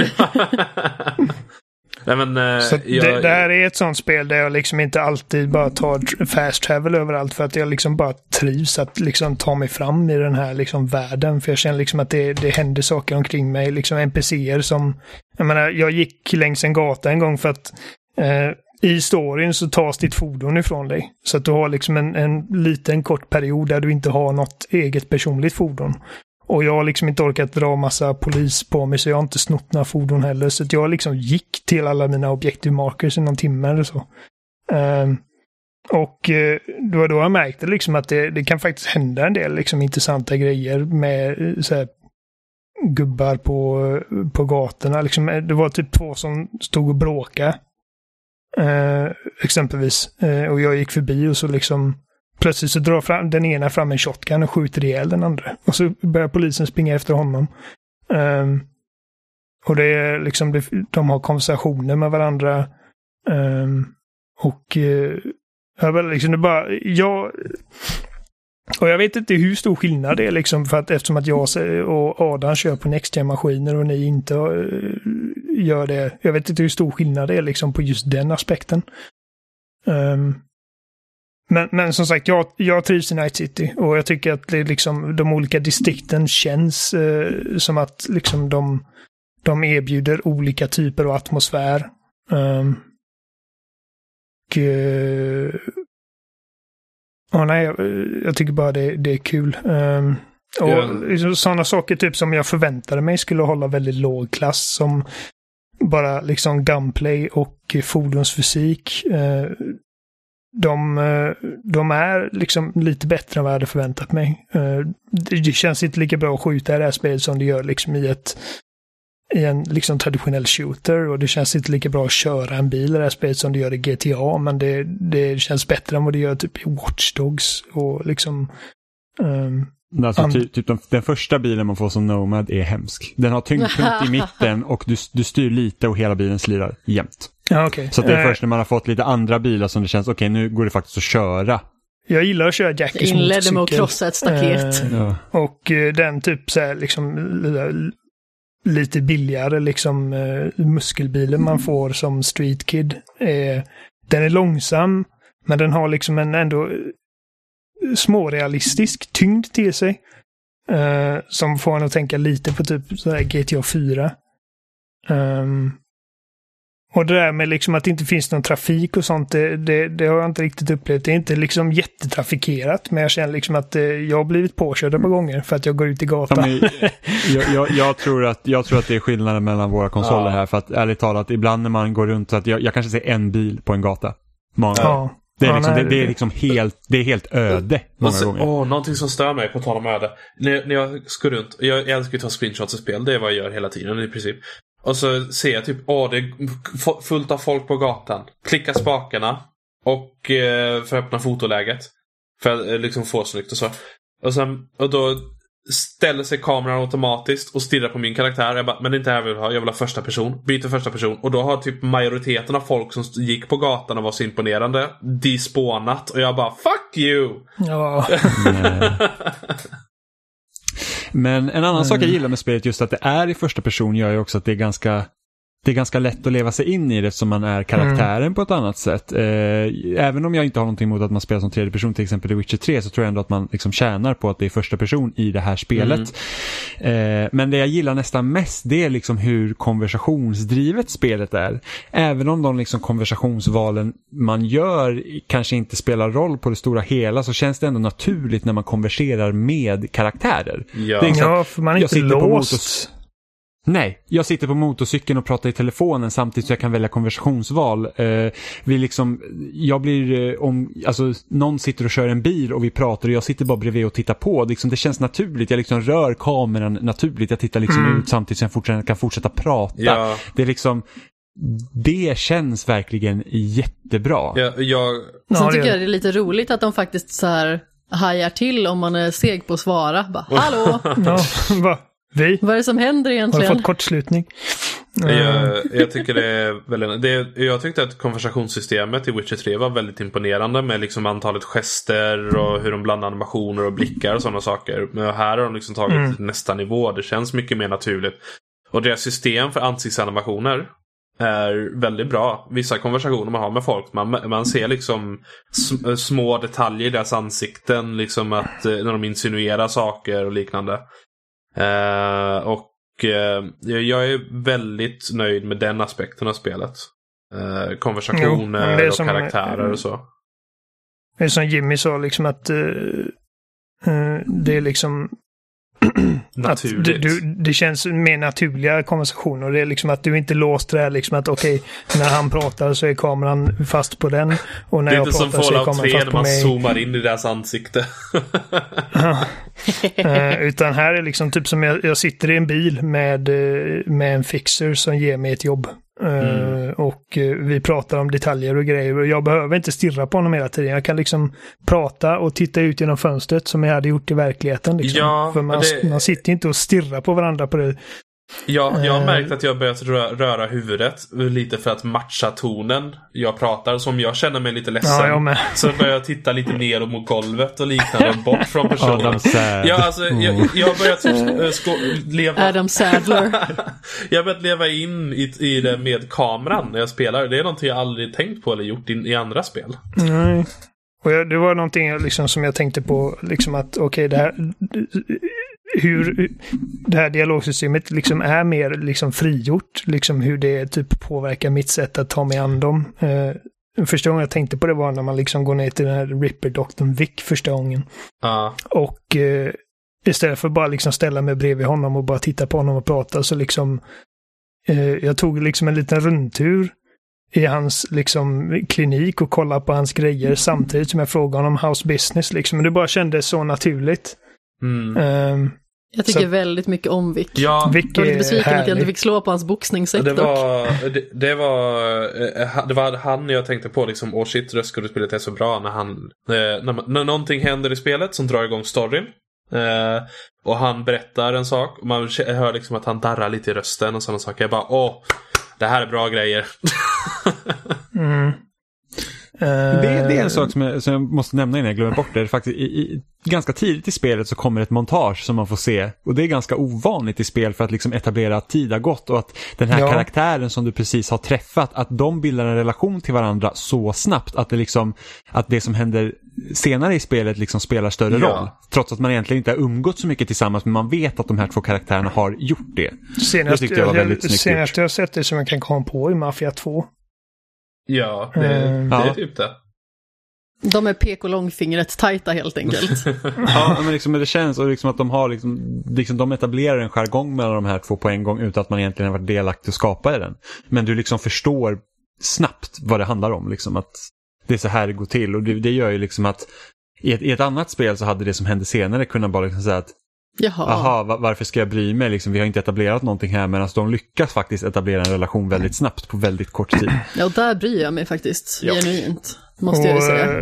och, och, och jag tycker liksom att alltså på förhand så har jag känt att liksom Jackie, bara sättet han pratar på och sättet han ser ut, så har jag liksom känt att han har varit liksom i farozonen att bli en sån lite plojkaraktär, du vet. Mm. Men så här i realiteten så upplevde jag inte det så. Och det är som du sa Jimmy, liksom att bristen på plojighet i liksom i berättandet överlag eh, uppskattas. Eh, Jag tycker liksom att spelet tar sig liksom på allvar och inte liksom att det är typ åh, det är världens mest liksom seriösa spel och att det saknar humor. Men liksom alltså eh, skaparna har liksom tagit världen och eh, karaktärerna på allvar. Alltså det, Ehm. det är ganska bra balans ungefär som Witcher 3. För där var det liksom en ganska allvarlig story, bla bla bla. Men du visste också när det skulle ta sig. eh, När det skulle lätta på trycket lite och när, eh, så. Ehm, Mm. så jag, jag tycker de fortsätter den trenden från Witcher-spelen. Att liksom ha en mer vuxen eh, allvarlig story. Men också att det inte bara är död och förstörelse. Liksom. Det, det finns någonting att vara glad över också. Och precis som i Witcher Alltså, jag gillar så... ju- Ja, säg du Amanda. Okej. Eh, jag gillar ju Jackie väldigt mycket för jag tycker att han känns liksom som den här eh, stora muskelknutten som verkligen skulle kunna bli en sån här hjärndöd typ, men han är liksom Mm. så, så varm och rolig på Han något har ett vis, hjärta av guld. tycker jag. Ja men verkligen, och det som jag tyckte om, som jag reflekterade om, äh, om, reflekterade över ganska så tidigt, det är liksom när han säger saker på, jag, tror att det är, och antar att det är spanska, eh, då kastas bokstäverna om så att man liksom själv får översättningen Mm. Precis. på det, vad han säger.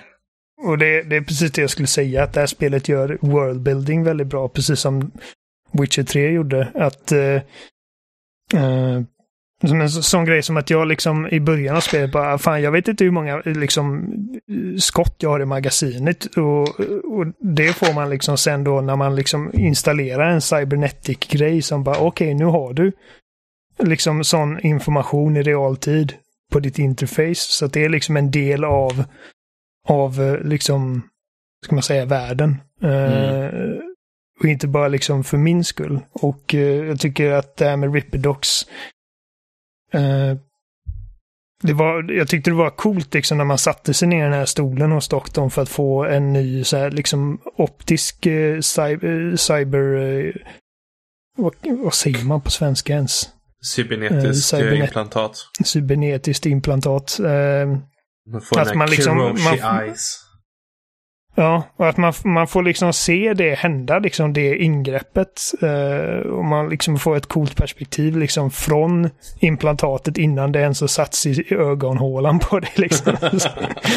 Ja, och det Eh. klipper liksom inte bara till svart så är det gjort. Nej, utan det är liksom, det har, det har lagts mycket energi på liksom att det här ska liksom, att allting ska kännas väldigt autentiskt och eh, liksom grundat i, i någon form av verklighet. Um, Ja, Alltså det är ju väldigt detaljrikt på det viset. Mm. mm, och liksom de Men jag uppskattar typ det väldigt hur- mycket för man... Vad säger du? Nej, men, eh, liksom, som tidigt i spel får man lära sig lite om hur typ sjukförsäkringar och sånt fungerar i den här världen. Eh, man ska hitta liksom en, en person eh, som har försvunnit. Och hon har liksom så här typ, uh, vad är det kallas det, trauma-team. Eh, Ja. Platinum och liksom att det är hennes försäkring och han säger liksom att bara ifall hon hade fått en förkylning så hade det kommit en ambulans liksom. Men det är liksom, hon hade fått något, någon form av malware installerad i sin... eh, Och det är sådana grejer liksom, jag bara, alltså jag hoppas det aldrig blir så liksom att våra, våra kroppar är liksom typ så här da datorer som kan hackas och få virus. Vilken jävla skit.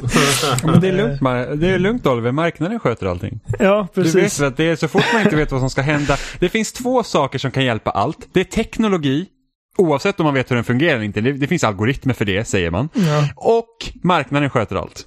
Det är så man löser samhällsproblemen. Och sen, och sen om det skulle bli problem när marknaden har skött allt och vi har algoritmer för allting, då är det någon annans fel. Då bara, nej, ni har inte gjort det vad ni ska göra. Men alltså, jag gillar att allting, allting känns väldigt trovärdigt. Liksom att du, har- du har typ ett taxibolag som bara är liksom en typ fritänkande AI. Och att det questlinen är rätt kul. Ja, Delamain. Um, och liksom alla olika sätt som du kan typ, uh, ska man säga, uh, weaponize. Uh, liksom. Du är utanför hämtningszonen. Bara, Här kom bara och hämta mig. Ja. ja, verkligen. Eh, ja, men alltså det, bara, det bara känns som en väldigt liksom, väl utstuderad och realiserad värld där liksom, de har tänkt på liksom, alla detaljer och eh, eh, liksom, ingenting lämnas till slumpen och allting liksom, har liksom, en väldigt liksom, palpable förklaring och eh, liksom, ska man säga, användning. Det,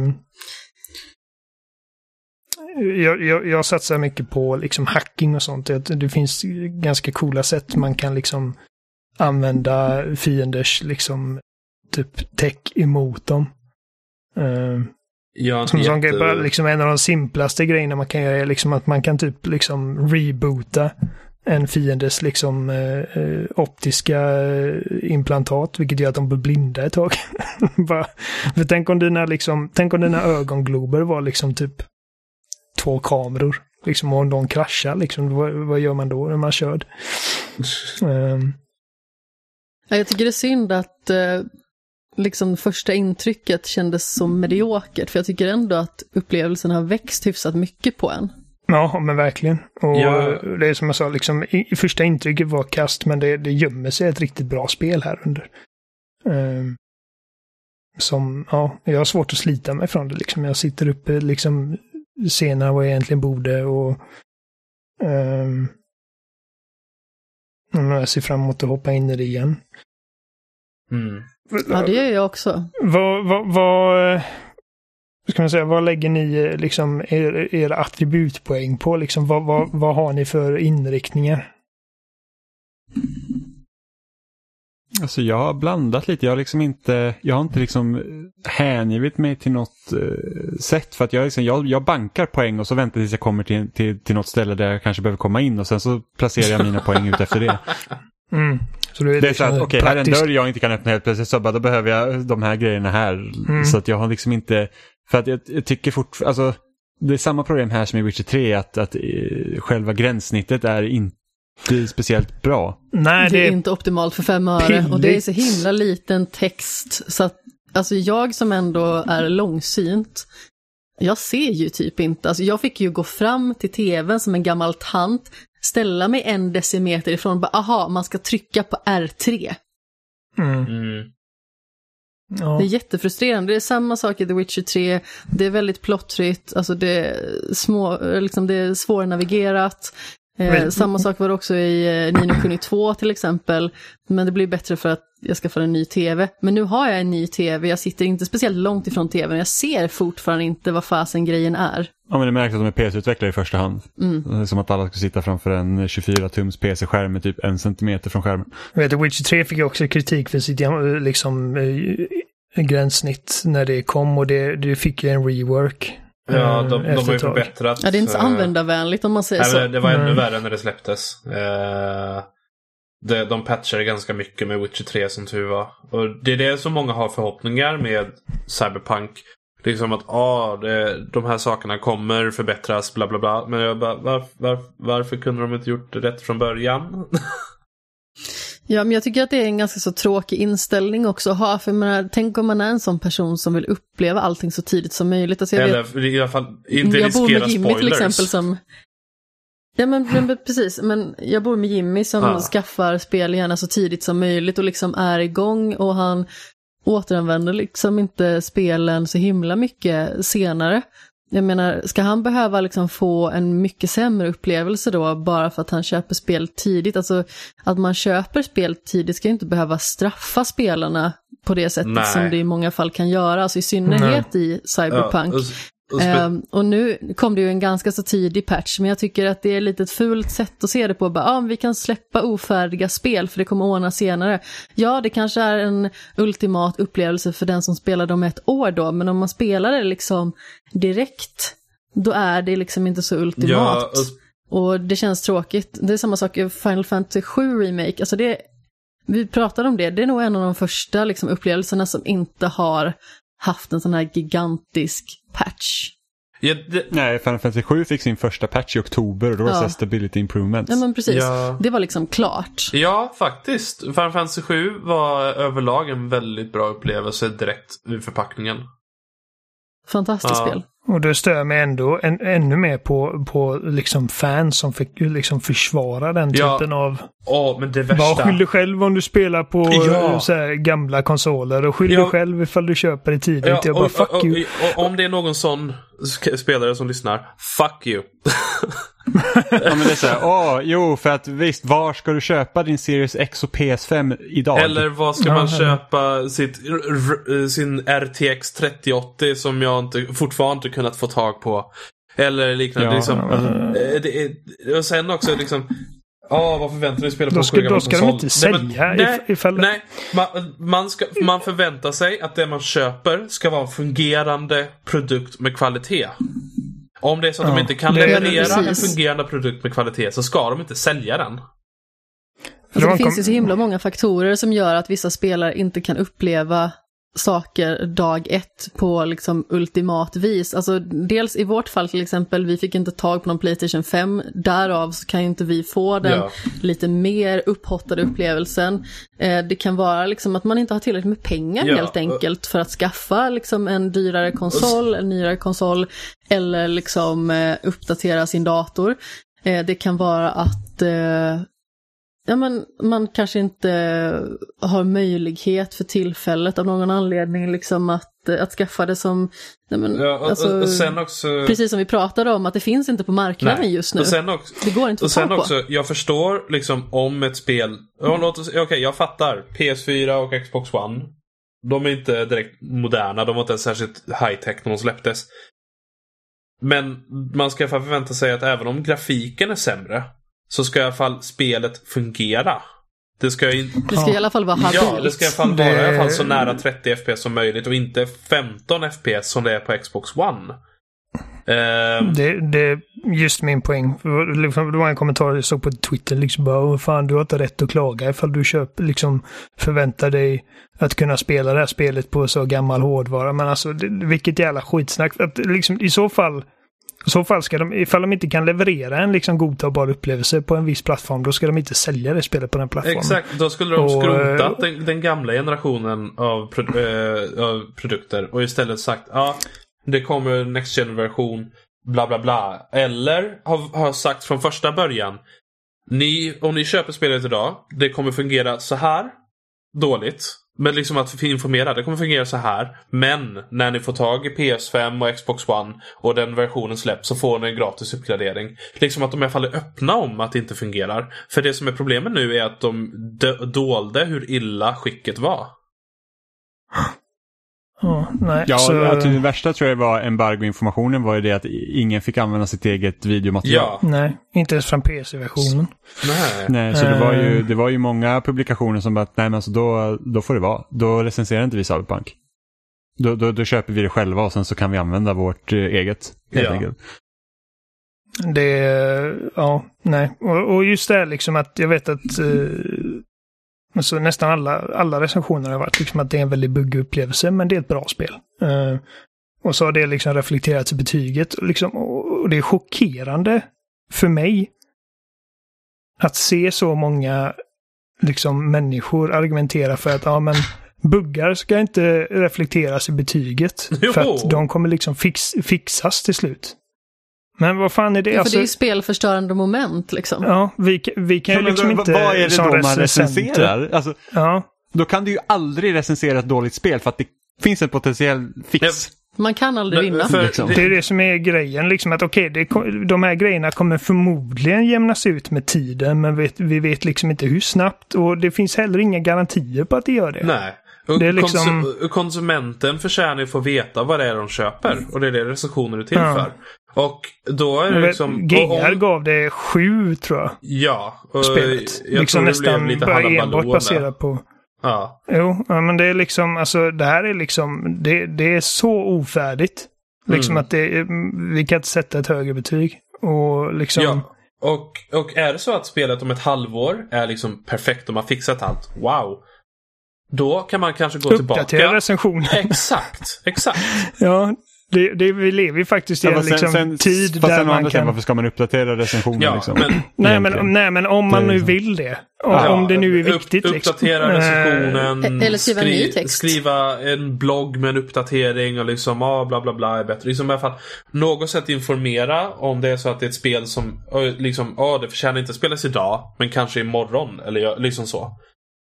Liksom, Men man ska ändå reflektera vad det är för spel folk får dag ett. Ja, alltså jag tycker att det är väldigt skönt nu, för att det blev eh, hux flux jag som skulle recensera det för loading. Det hade jag inte väntat mig och eh, jag fick veta det i fredags. Och då införskaffades spelet i fredags. Ja. Det vill säga alltså den 11, alltså dagen efter spelet hade släppts. Eh, och jag känner ju liksom så här att det är så himla skönt att slippa ge det här spelet ett fysiskt betyg. Mm. Utan jag behöver Ja. bara skriva mina åsikter. Ja, Ja. gud. Eh, För att det är så svårt att bolla fram till betyg redan från första början. Men när man är så kluven till en upplevelse så känns det verkligen så himla...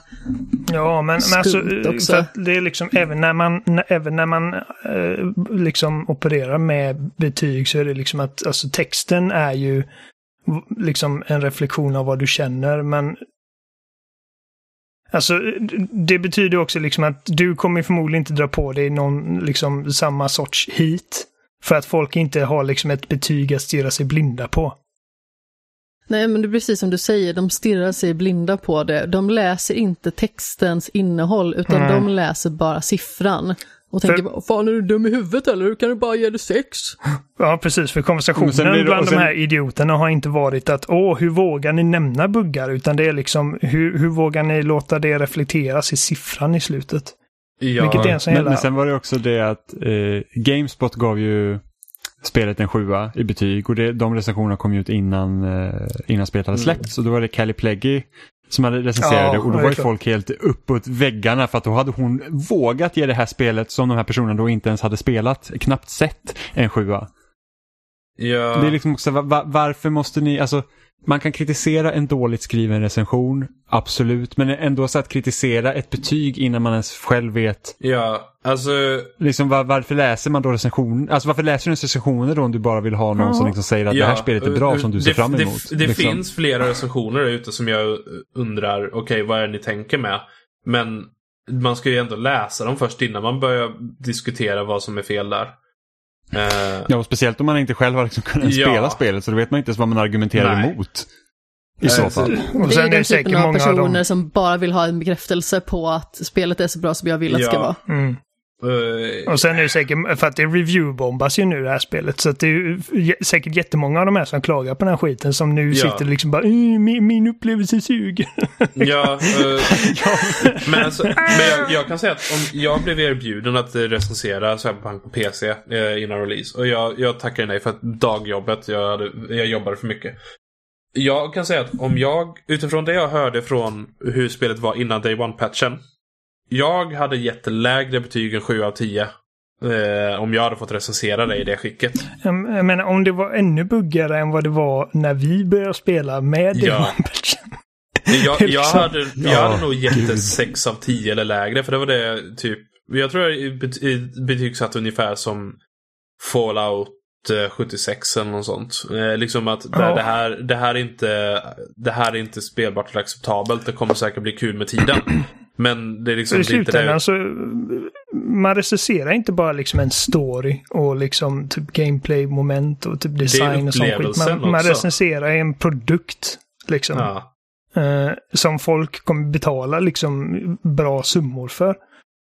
Så Mm. att det är liksom skitsnacket om att ja, buggar som garanterat kommer fixas snart, att det inte ska reflekteras i recensionen. Bara liksom ifall du tycker så, så tänk till extra. Så det är, Man känner ju liksom sådär, är du verkligen villig att betala 749 kronor för det här spelet som kraschar en gång i timmen? ja, Ja, men sen är det också så här, liksom så här, internetgenerationens liksom vilja att se förbi vissa saker för att det passar deras narrativ är liksom skrämmande. Mm. Och Liksom, man ska inte räkna med det ena eller det andra för att det inte passar ens egen världsbild. Det är helt absurt.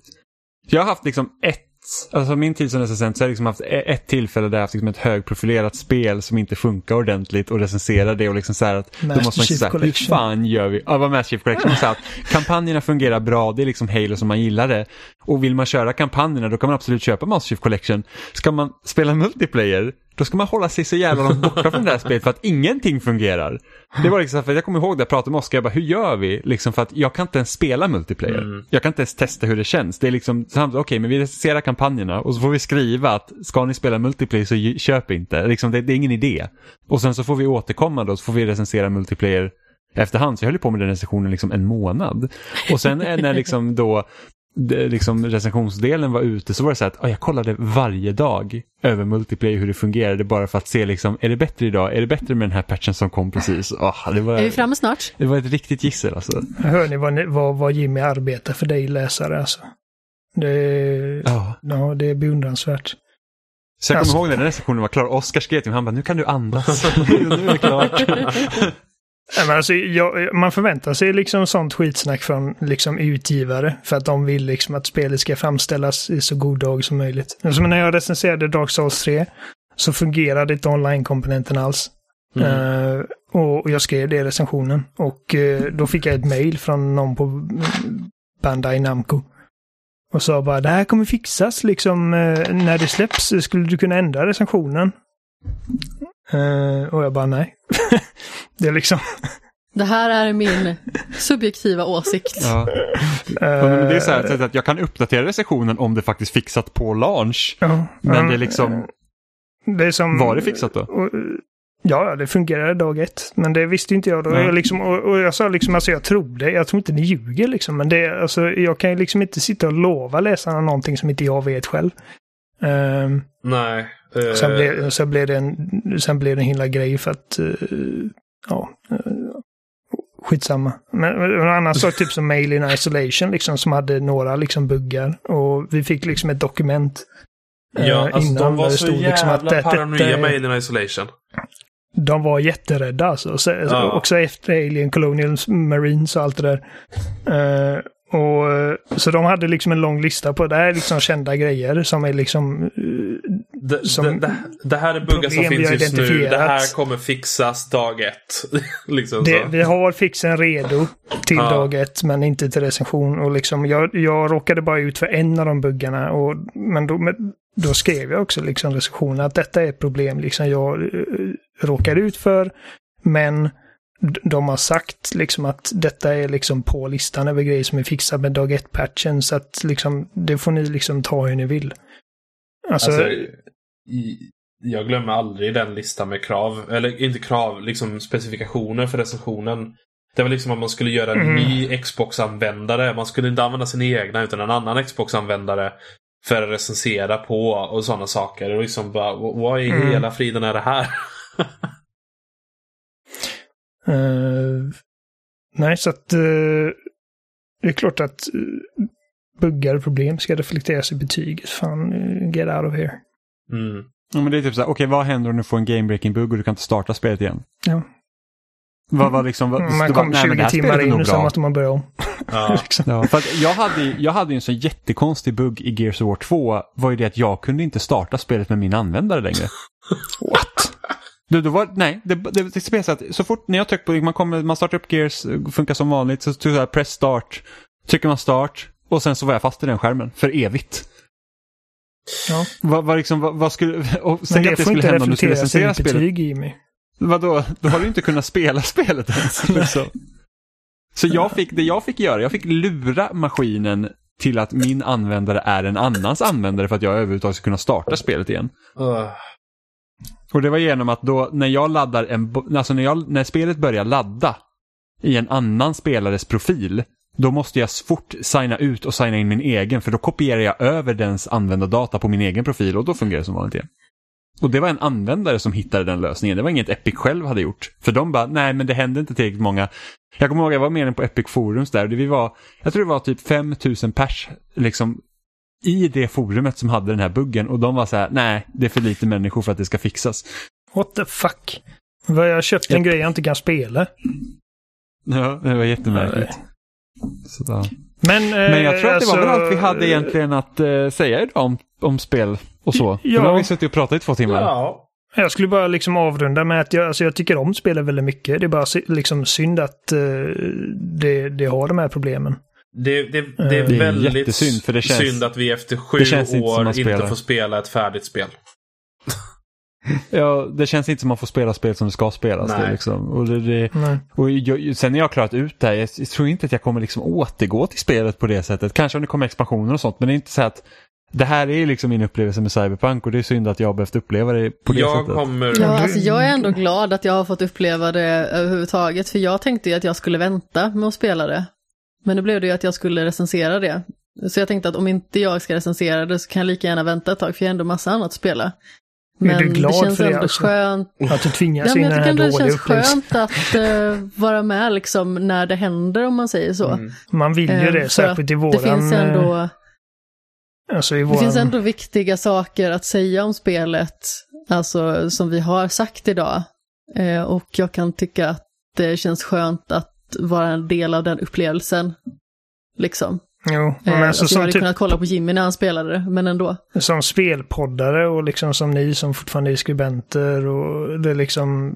Då vill man ju gärna vara liksom med på noterna när det är liksom aktuellt. Eh, Ja, jag satt ju faktiskt och väntade på ett annat recensionsspel, det var ju det jag försökte smyga med förra veckan. Jag satt ju och väntade på det här eh, Twin Mirrors egentligen, Mm. så det var inte Cyberpunk jag väntade på, utan det var ett annat recensionsspel. Ska du göra både och? Jag har eh, inte hört något mer om det andra, så Ja, okej. eh, det kommer väl komma förmodligen snart. Ja, Jag kommer spela om den när en Next Gen-version kommer och när jag väl får en fungerande PC igen. Men ja, idag får jag dras med det här. Mm. Ja, PC hade ju varit... Det här är vårt liv Ja. nu. Ja, PC hade ju varit det givna formatet för att där ser det ju faktiskt ut som det ska Ja, göra. alltså det är så vackert på Ultra där.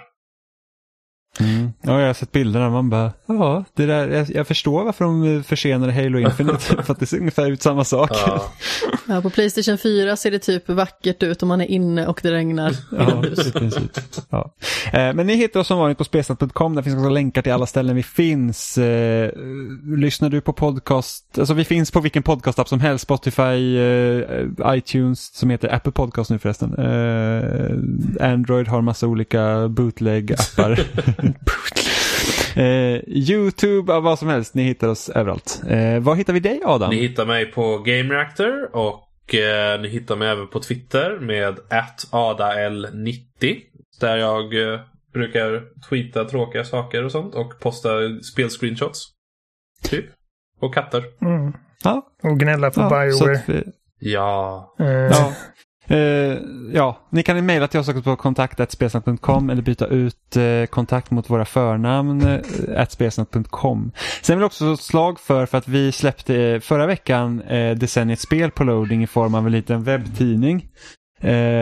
Så om ni går in på loading.se så kan ni hitta den där. Alltså det var ju ett mastodontprojekt. Vi började med det redan i början av året. Då var vi fyra stycken skribenter. Alltså vi började, och- vi, vi började redan planera det här typ i september förra året. Ja, men alltså vi började liksom agera på det eh, i början av året, liksom när vi försökte sammanställa det här till en lista då. Eh, för det var ju nämligen så att alla fick göra varsin topp 100 om man ville, eller så max 100 spel i en lista. Eh, och så sedan så skulle vi sammanställa det till en lista, sammanställa då poängen som man fick ge för att liksom ens, ens etta då, det liksom motsvarade en poäng bara. Så den, den som hade liksom, om vi säger lägst poäng, det var den som var bäst. Eh, om man säger så. Så vi har liksom suttit och pillat med det och sen så skulle alla hundra texter delas ut till alla skribenter och man fick göra intresseanmälningar. Det var små texter, det var mer utbroderade texter, det var mellantexter, det var eh, topp 10 texter som fick vara hur långa som helst.